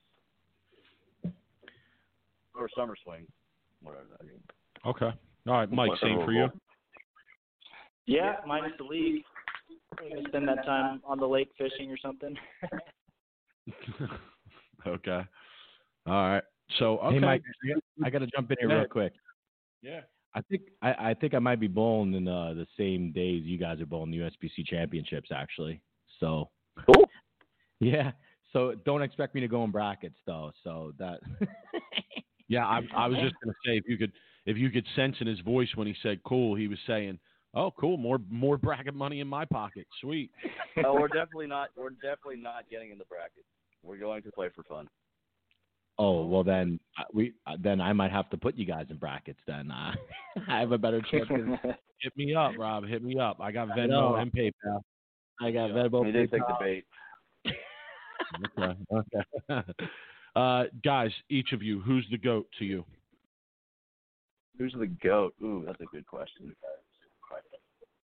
Um, I I feel like it depends on the what are we going? Category, I suppose. Obviously, if you go by titles, it's Walter. I don't know what you're going by, but I'm going with Earl. I've always been an Earl proponent because he did everything he did in such a short period of time. Wow. Interesting answers. question.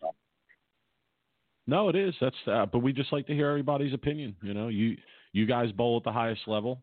You know, uh, I, I guess my follow up to that is, do, do you think it will be Belmo when it's all said and done? Uh, if you say Earl, then it's got to be Mo. about to say, yeah, I I do think it's going to be Belmo Okay.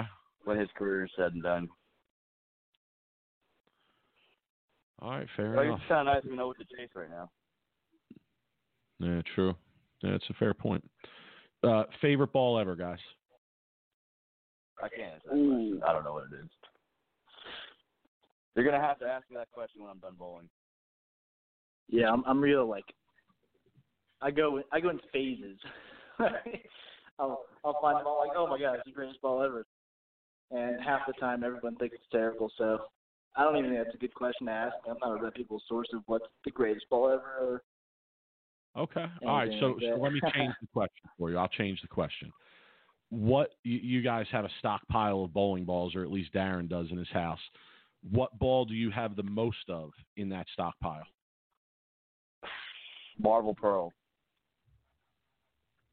Mm, I think the okay. most of any single ball I've ever had is either an asylum or I think during college I had about seven or eight freaking Frantics. Oh, your, your stash has about five or six no rules exists right oh, now. that's true. Okay. That's not fair though, because Jim said I could take them off the truck. Man, Oh, you got you that's guys straight down like some some bowling ball junkies. I got to be honest. Is there any uh blank original Black Thunders in that uh 140 ball? Oh no, we don't go that far back. It was uh, a lot of. I don't really collect. I'm not that hardcore about stockpiling bowling balls. Most of that collection is from college. Hmm. You know, just Yeah, I trying think trying to finesse a, a Thunder, man. Don't you can't you can't fault me. I have an. X Factor eight at one point. All right. Yeah, it's pretty old. That was probably No the doubt. coolest gem I had. Okay. They just low key took a shot at you though, Robin called you old, but it's all good. We'll let it slide. It's it's, it's almost So, I got a blank. We're just blue speaking to our age. I got a blank no. blue Thunder in my closet. Okay. Yeah, that's that's an impressive one. Uh, that's guys, good. we'll get you out of here. We really appreciate your time tonight. We know you got a bowl tomorrow. Uh, what what plugs you got for us? What companies are supporting you guys? Tell the listeners. Ooh, yeah, Storm, Rotogrip.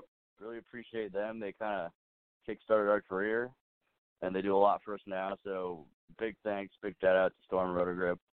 Uh, for me, Vise, for Mikey Turbo, uh, Logo Infusion does our shirts right now. They do a great job, great shirts, great materials. Um, that's it right now, right? that is it. Yep. Okay. Follow Bowl Nice. DMC. You Check us out. Okay. Yeah, absolutely. Follow these guys on social media. You guys do a great job on there. You, you're you're another group of people that needs to uh, maybe be put in front of a, a room full of PBA players and explain to them the impact of social media and how to do it the right way. So props to you guys on that. And uh, again, we appreciate your time. We appreciate you guys coming on very much. And uh, yeah, good luck and good bowling, man. Safe travels. Thank you. Thank you. Thank Thanks you. for having us. Yep. Thanks, yeah, no doubt, absolutely. Win win some titles and we'll have you back. All right, Yes, sir. That's the Good deal. let's go. All right. Mike. Rob, 370 G's, dog. Ta- talking about house money, I was dying. I was just like, man, that's the epitome of playing with house money. They're literally the shoes collection, the bowling ball collection. Yo, like I want, I want to go hang out in that house, man, in Vegas. Yo, I Yeah, so I. get- I want the invite. I want to play Jenga. I want to play giant Jenga with a bunch of good bowlers and see what's good. You know, see what's popping. But uh, yeah, Darren's house definitely seems to be the hangout spot. And uh, you know, like I said, follow those guys on social media, man. They do a great job. Uh, they're doing their thing similar to to uh, Brad and Kyle. And uh, you know, if if you're listening to this, definitely follow these guys on social media because they're putting a lot of great content out there, and they they really give you a peek inside their lives. So it's definitely interesting to see. But uh, yeah, really good interview, Rob. They were interesting to talk to. I, I would love to have them back. I hope I hope they give us a reason to have them back soon. Yeah, I mean, I was gonna. I I, kind of like to know more about growing up as bowlers and brothers because I have that similar experience. So, you know, it's always fun to talk about, especially like he was talking about bowling like with the plastic balls and the pins in their basement, and and and me and my brothers used to do the same thing. Uh, and uh, I, I just kind of always wondered like if if if my me and my the way I, I grew up with my brothers was kind of the same. Uh, and me and me and my brothers, I mean, we'd have some throw out like brawls like on the lanes, like I, I, obviously also in the house too, but mo- like mostly on the lanes. And uh, you know, a lot of my friends in Brooklyn would always say, "Man, I, I wish we had this on video and we and we put this out." So because it was entertaining as hell. So you know, kind of curious more about how they grew up and you know with each other bowling. True, absolutely. Um, but uh, as we talked about earlier, you know, you also have the amateur side of the game, and uh, we wanted to get into it with the people tonight, and uh, we have a uh, flat ten list for them. No, Yep, I'm gonna let's let's do it.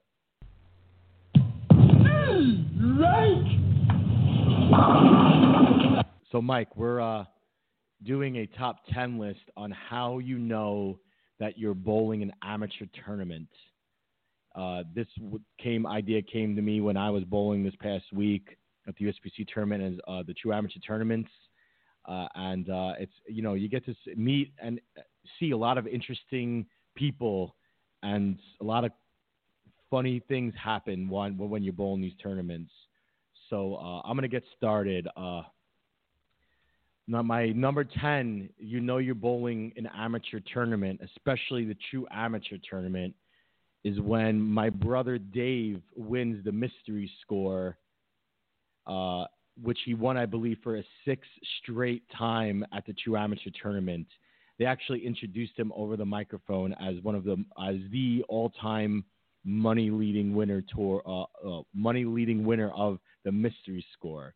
And if any of the the viewers don't know, listeners don't know what the mystery score is, it's literally just picking a random score out of a bucket from a, from like a 150 or a 100 to 300, and if you bowl it during your second game of your qualifying, you uh, you win the money that's in the pot, and it could get up to uh, you know 1500 at, at some points. Uh, I've won it last uh, in January for about 750. So that's my number one. Is you know you're bowling an amateur tournament when your brother Dave wins the mystery score. Okay, all right. My my first uh, reason on my list, uh, I'll say my number five, since we're both going to do half here. Uh, you know you're bowling an amateur event when there are a lot of kids, a lot of junior bowlers in the building, and a lot of parents hanging out in the building. Uh, and, and I'm not saying that as a negative.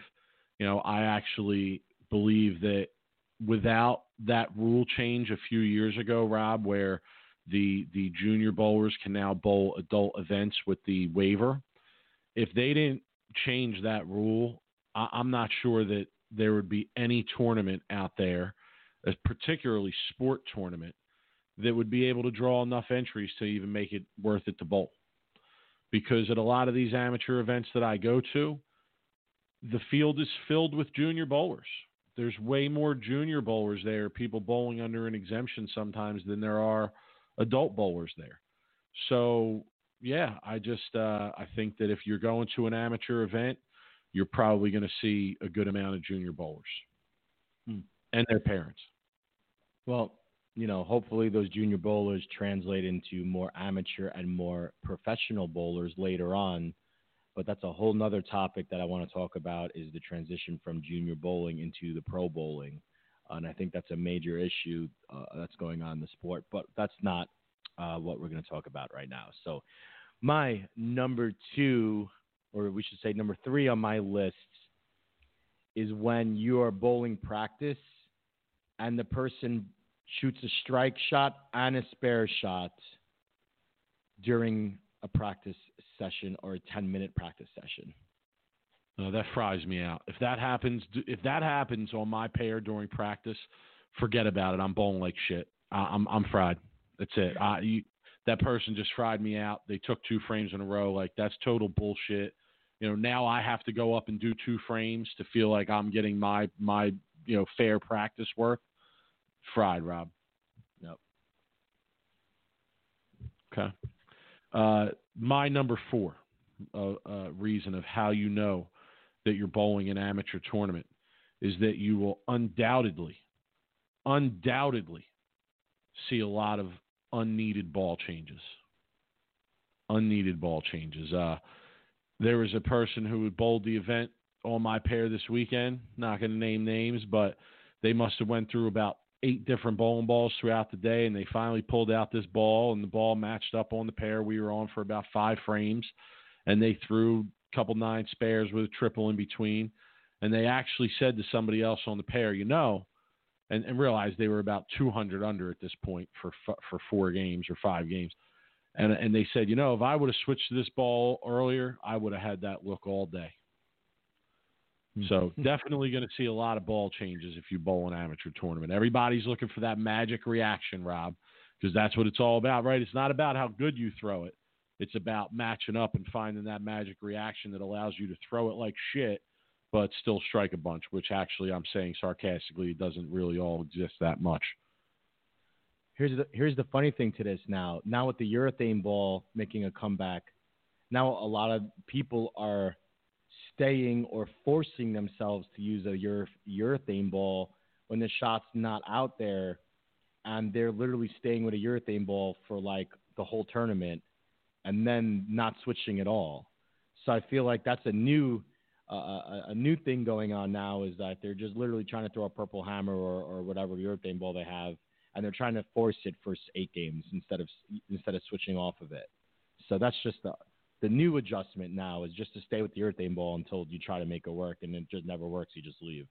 so. Uh, yeah, the other I agree, and the other problem with that is it just turns the, the the the pattern and the lanes into an absolute travesty of a mess. I mean, it's just oh my god, it's just un- it's unbelievable what goes on. All right, what's your number three reason? Go ahead. Number three is when you have a one lane courtesy, they actually literally people give you one lane courtesy.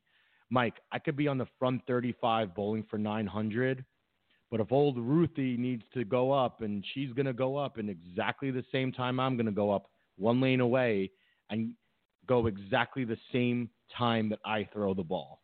I could literally be bowling for 900, but one lane courtesy means one lane courtesy. And I hate that, Mike. I hate that so much. Like, I have to be that person that kind of waits an extra few seconds and waits for the person that's one lane away from me to start their delivery before I get up because I don't want to bowl at the same time. Like you know, I what you know, what if I want to run out to strike, Mike? I can't run it out. But no, I mean, just all seriousness though, I hate that one lane. Like to me, it should be one and a half lane courtesy. Yeah, there's a lot of courtesy issues out there. I actually understand why the PBA does lane courtesy the way they do it. It's a very succinct and awesome system. I encourage everyone to do their own research on how it works, and that should be the universal courtesy system everywhere because it's just perfect. It gives everybody this basically the same amount of time between shots, et cetera. So I feel you, Rob. There's always a lot of courtesy, uh, courtesy issues out there. Rob, my number three thing that you're going to see that you're going to know you're bowling an amateur tournament is a lot of missed spares. Everywhere you look, it's going to be just a field of missed spares. It's unbelievable. Spare shooting, I think, is at an all time low. You're just going to see missed spares all over the place. Like you said, Matt O'Grady averaged 190 something yesterday and uh, won a tournament, you know, because uh, he can make spares consistently and other people can't. So if you're bowling an amateur tournament, look around. You're bound to see a lot of missed spares. Mike, I was a mess this week shooting spares honestly. Like it was the most frustrating thing because I, I mean, there's no doubt about. It, I agree with you. Tournaments like the TAT and the USBC tournament where shot making is, you know, is crucial, and for, for me to miss a four pin or or a two pin, which I did, and I missed my ten pins, it was the most frustrating thing in the world because I know how important it is, and it kills all your momentum too, all your momentum that you have. Like it just completely like deflates you as a bowler. Like if you miss a four pin or a two pin. Uh, yeah, so, good. I mean, you know, go to a professional tournament, a high level professional tournament. Really, you're not going to see hardly any miss spares. So definitely a difference there. All right, Rob, what's your number two reason? When you talk to someone and you talk to them about playing inside, and it's like, oh, I was playing inside and I didn't have any shot, and then you watch them bowl and they're playing 15, and then when you ask them, oh, I was playing right all day, I was, I was, I was, I, I couldn't play any any further right. And then you watch them bowling and they're playing 10 uh, that's my biggest like no that's how i know i'm bowling an amateur tournament when people are like they, they, they don't even know 20 or 25 or, or, or even know what five or, or, or playing the like three four or one two board. Even they even can do it. Okay, my number two uh, thing that you're going to see that you'll definitely know that you are at an amateur tournament is the the misuse of Abralon pads in general. you, you go to an amateur tournament and you are bound to walk through the concourse before the tournament starts. And if you pay attention, you will see various uses of Abralon pads going on. Maybe some 360 on some urethane, some definitely some a lot of 500 going around regardless of what the pattern is. Because even if we're bowling on something that's 37 feet, we're gonna we're gonna use 500, and we're gonna just blow it up. That's what we like to do, most people these days. So people might uh, might be using Abralon pads to wash their hands. They love them so much. You go into the bathroom and they don't have you know little rags there. They have Abralon pads for you to wash your hands. You know, people may eat off of Abralon pads if you're at an amateur tournament. I feel like amateur bowlers think that Abralon pads are for everything now.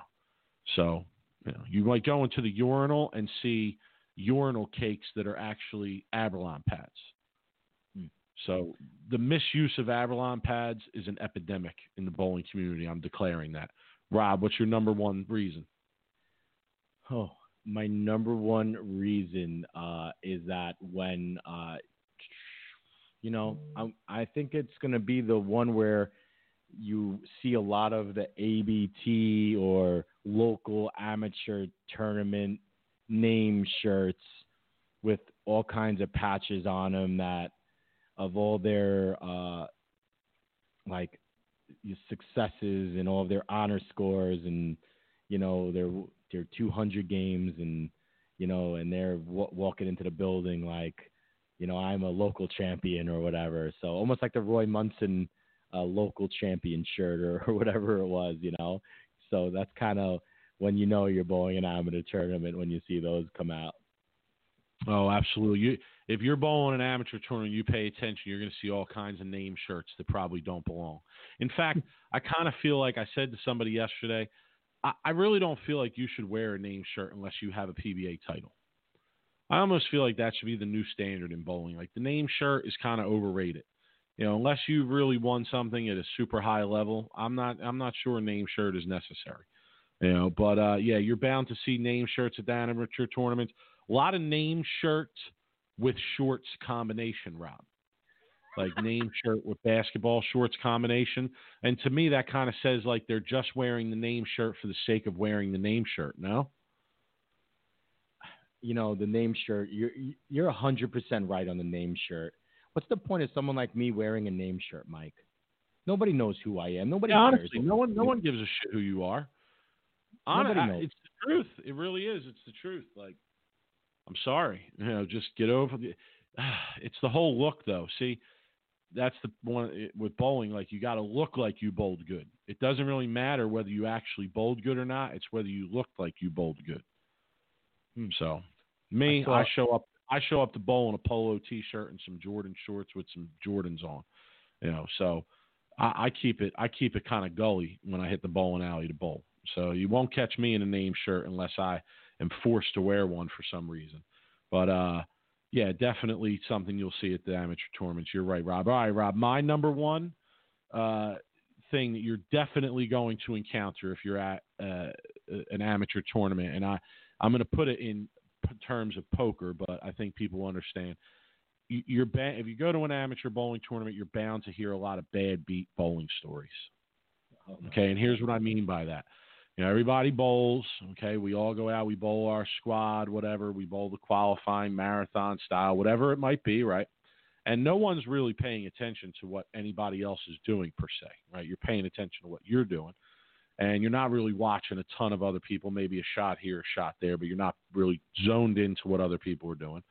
And then you get done, and everybody kind of comes back, and now everybody's hanging out, waiting for the cut to be announced, finals to start, etc. And that's when the bad beat bowling stories start, Rob. You know, you walk through the bowling alley, and if you listen with a keen ear, you'll hear many a story of excuse of why people didn't bowl good or make the cut. You know, could have been the bad pair they hit, could have been the wrong ball choice in game two, could have been the approaches on 15 and 16 that were bad, could have been the cross that they had going into that last game, could have been the distraction that happened. You know, the birthday party down here, kid walked up on me, a couple frames, and you know, I missed a couple spares. But everybody's got their bowling bad beat story. But you know what those bowling bad beat stories are, Rob? They're all bullshit. That's what they all are. They're all bullshit excuses. But, you know who but we've, we've created. Hold on, hold on. We've created a, a thing in the bowling community where you know if you show up and you bowl like like crap, you know all you got to do is make a bowling bad beat story, you know, and then you you leave thinking you were you were bowled much better than you actually did. When really the answer is you just didn't throw it all that well. You know, you just didn't bowl all that well. So you know, Go ahead. What do you want to say? You know who was king of the bad beat stories was uh, Joe Tusa.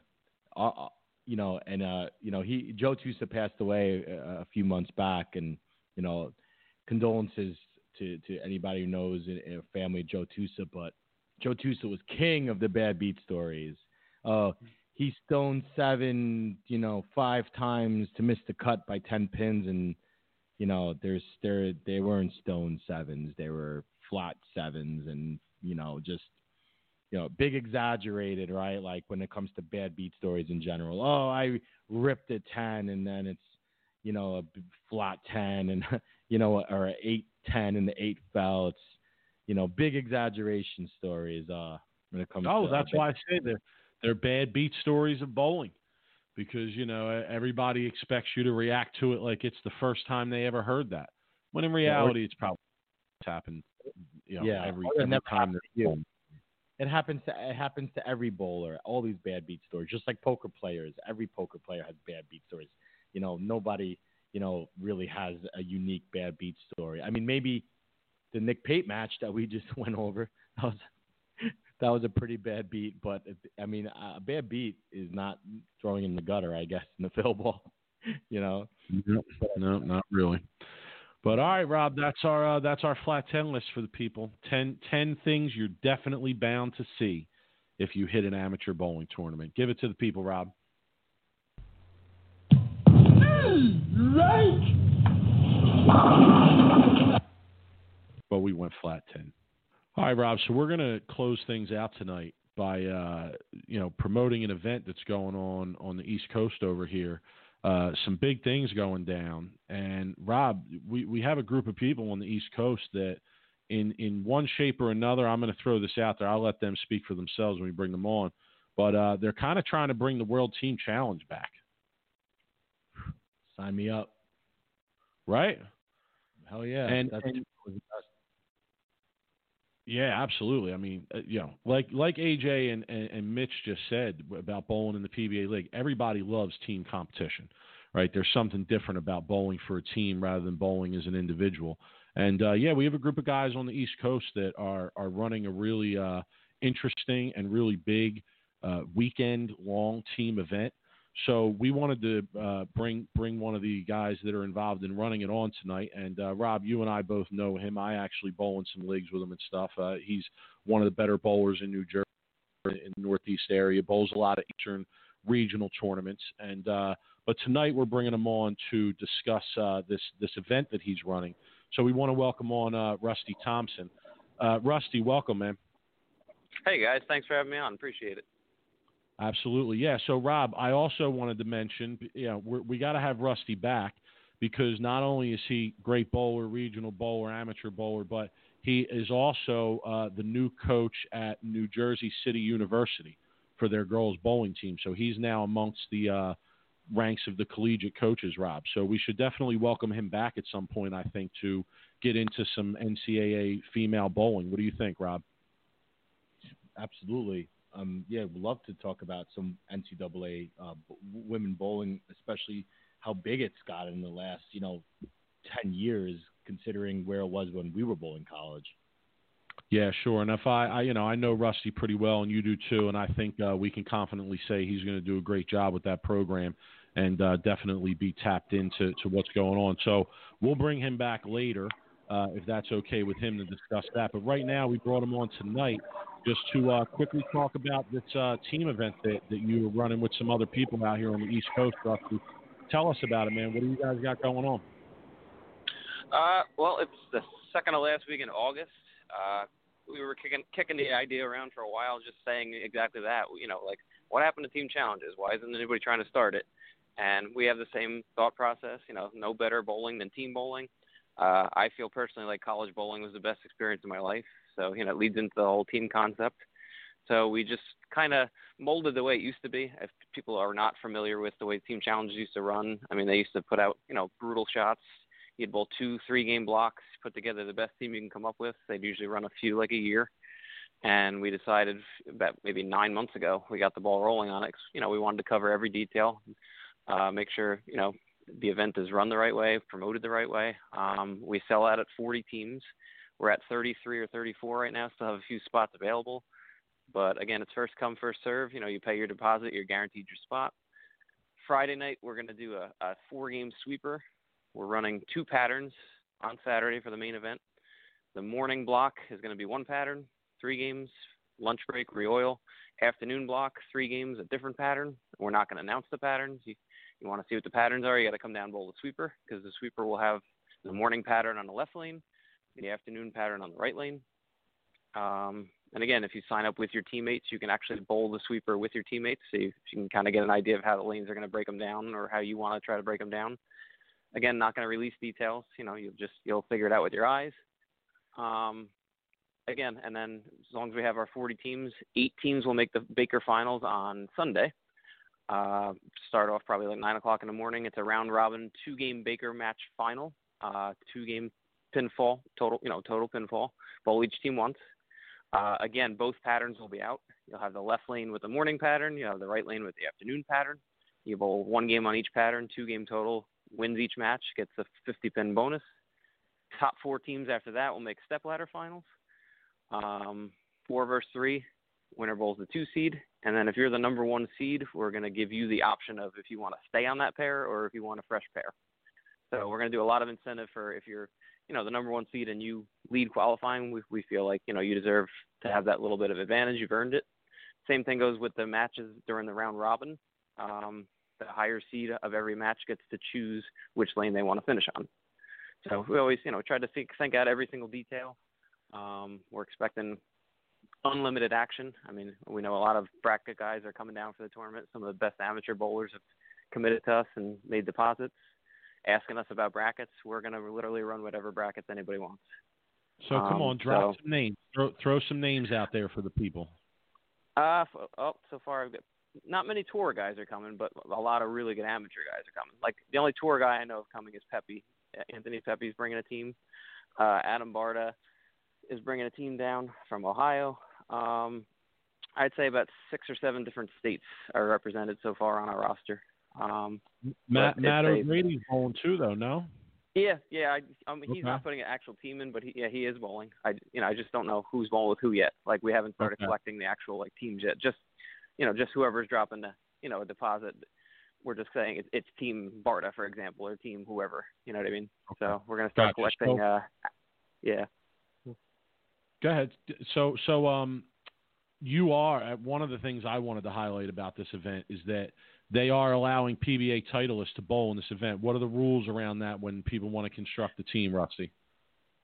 So yeah, the only rule is only one national titleist per team. So if you want to bring together five guys that have won a regional title, as long as they've never won a national title, they can all bowl together.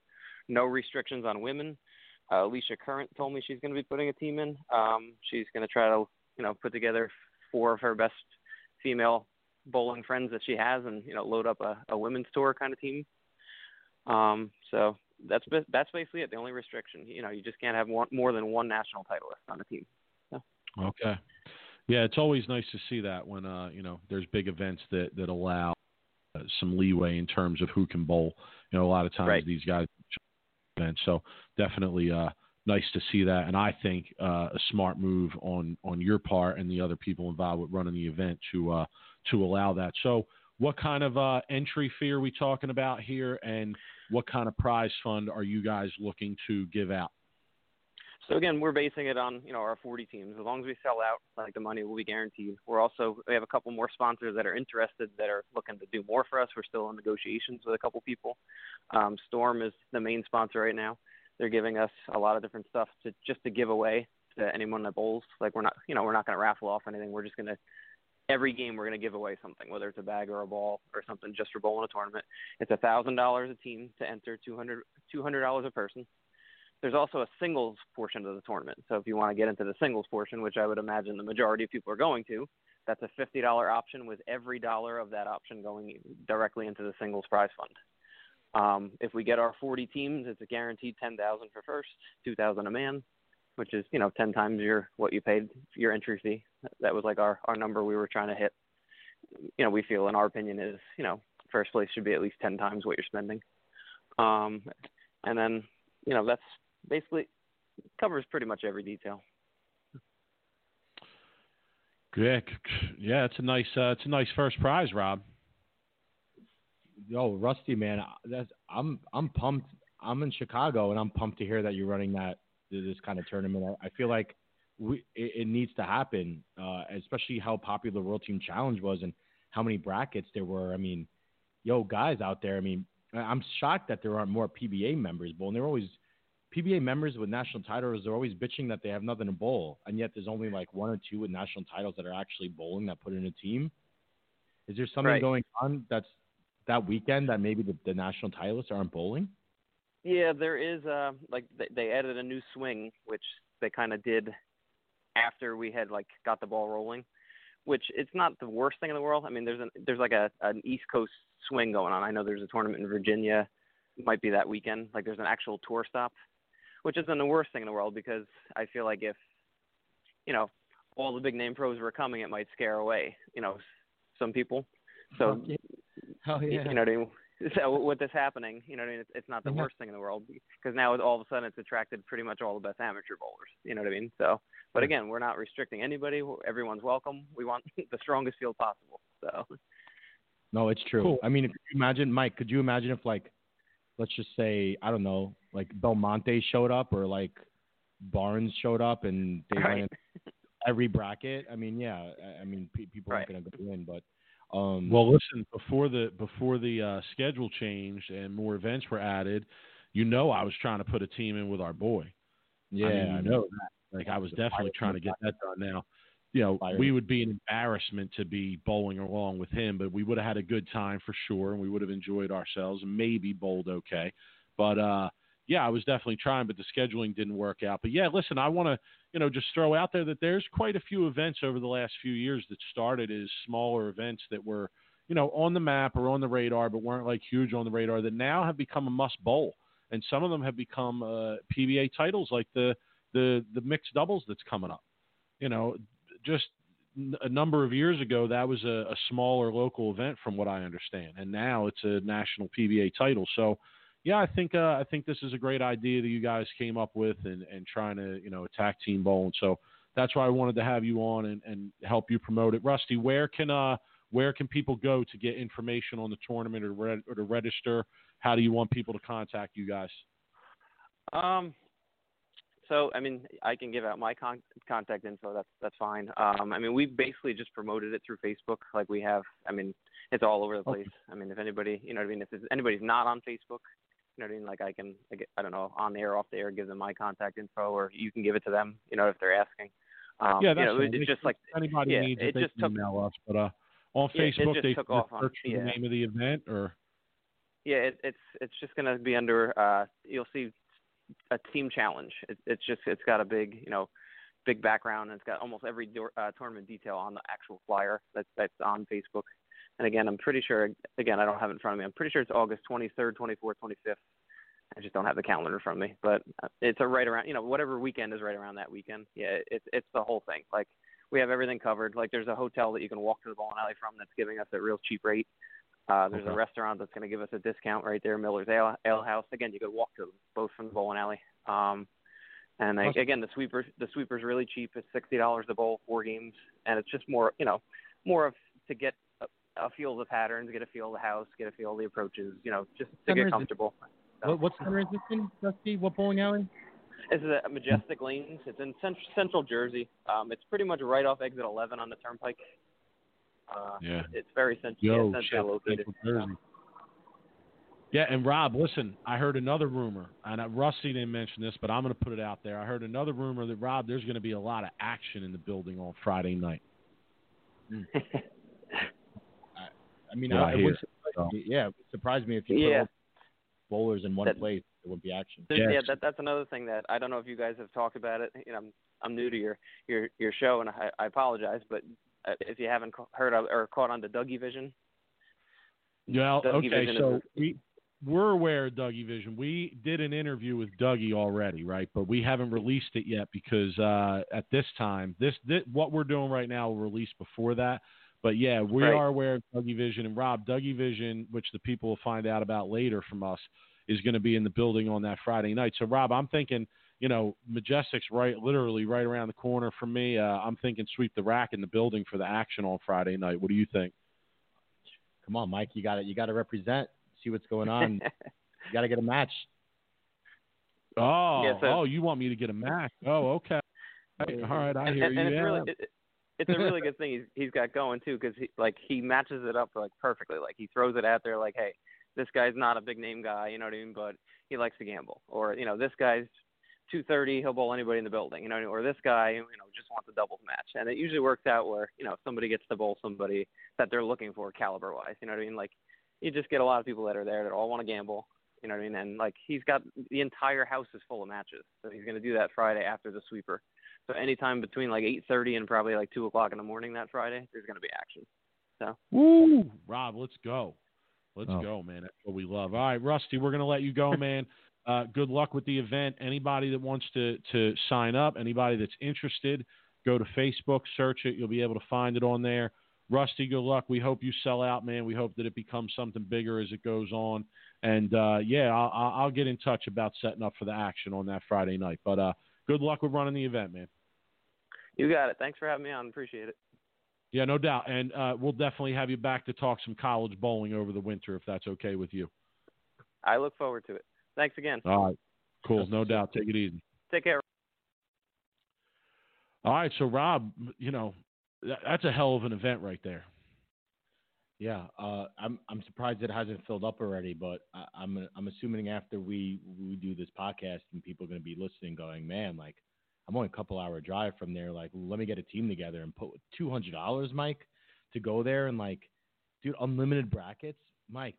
I'm I'm salivating. Like, I I, I wish I was in, you know, that area and I was able to. I would definitely put a team together, and you could bet your ass I'd be looking for a PBA national a national titleist that's not bowling, you know, uh, the swing.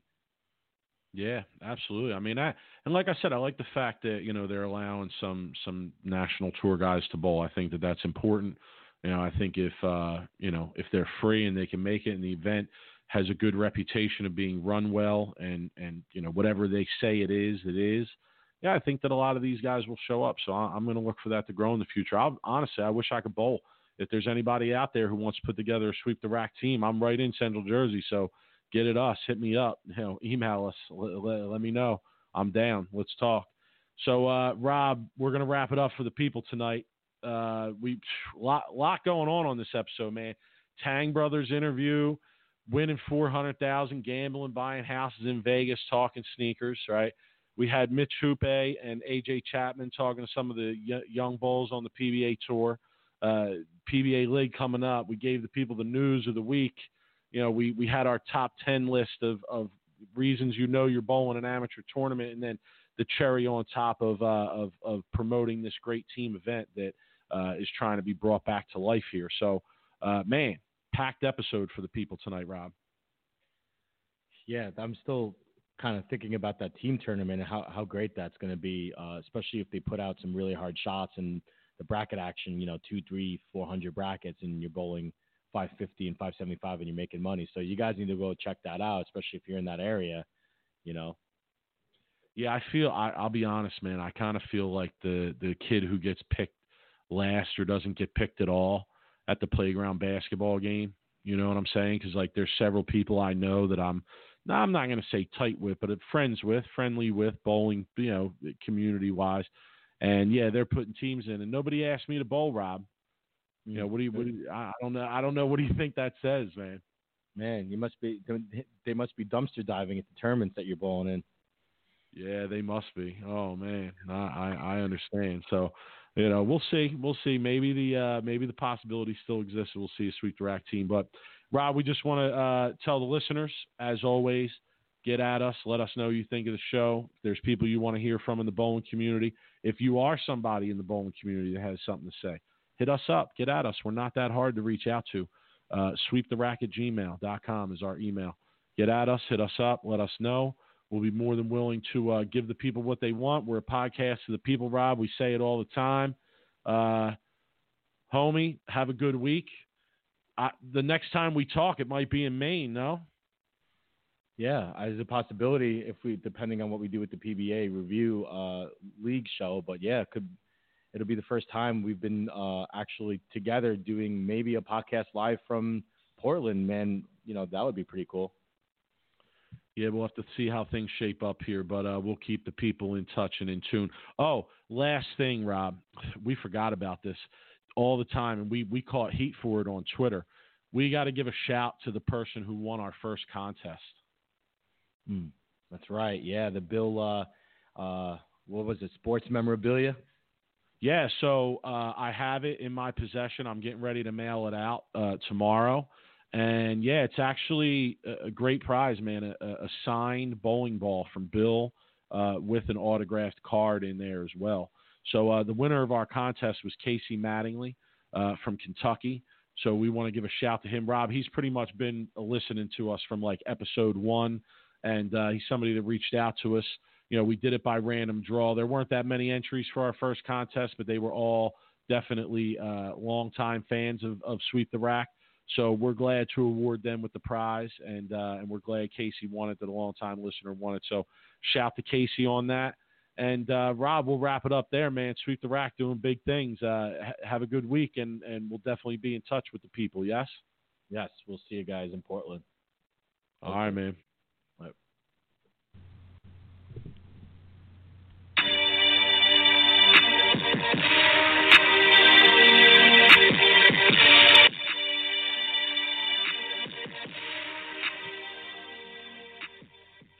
FloBowling presents Sweep the Rack podcast featuring Brooklyn Rob and Big Mike.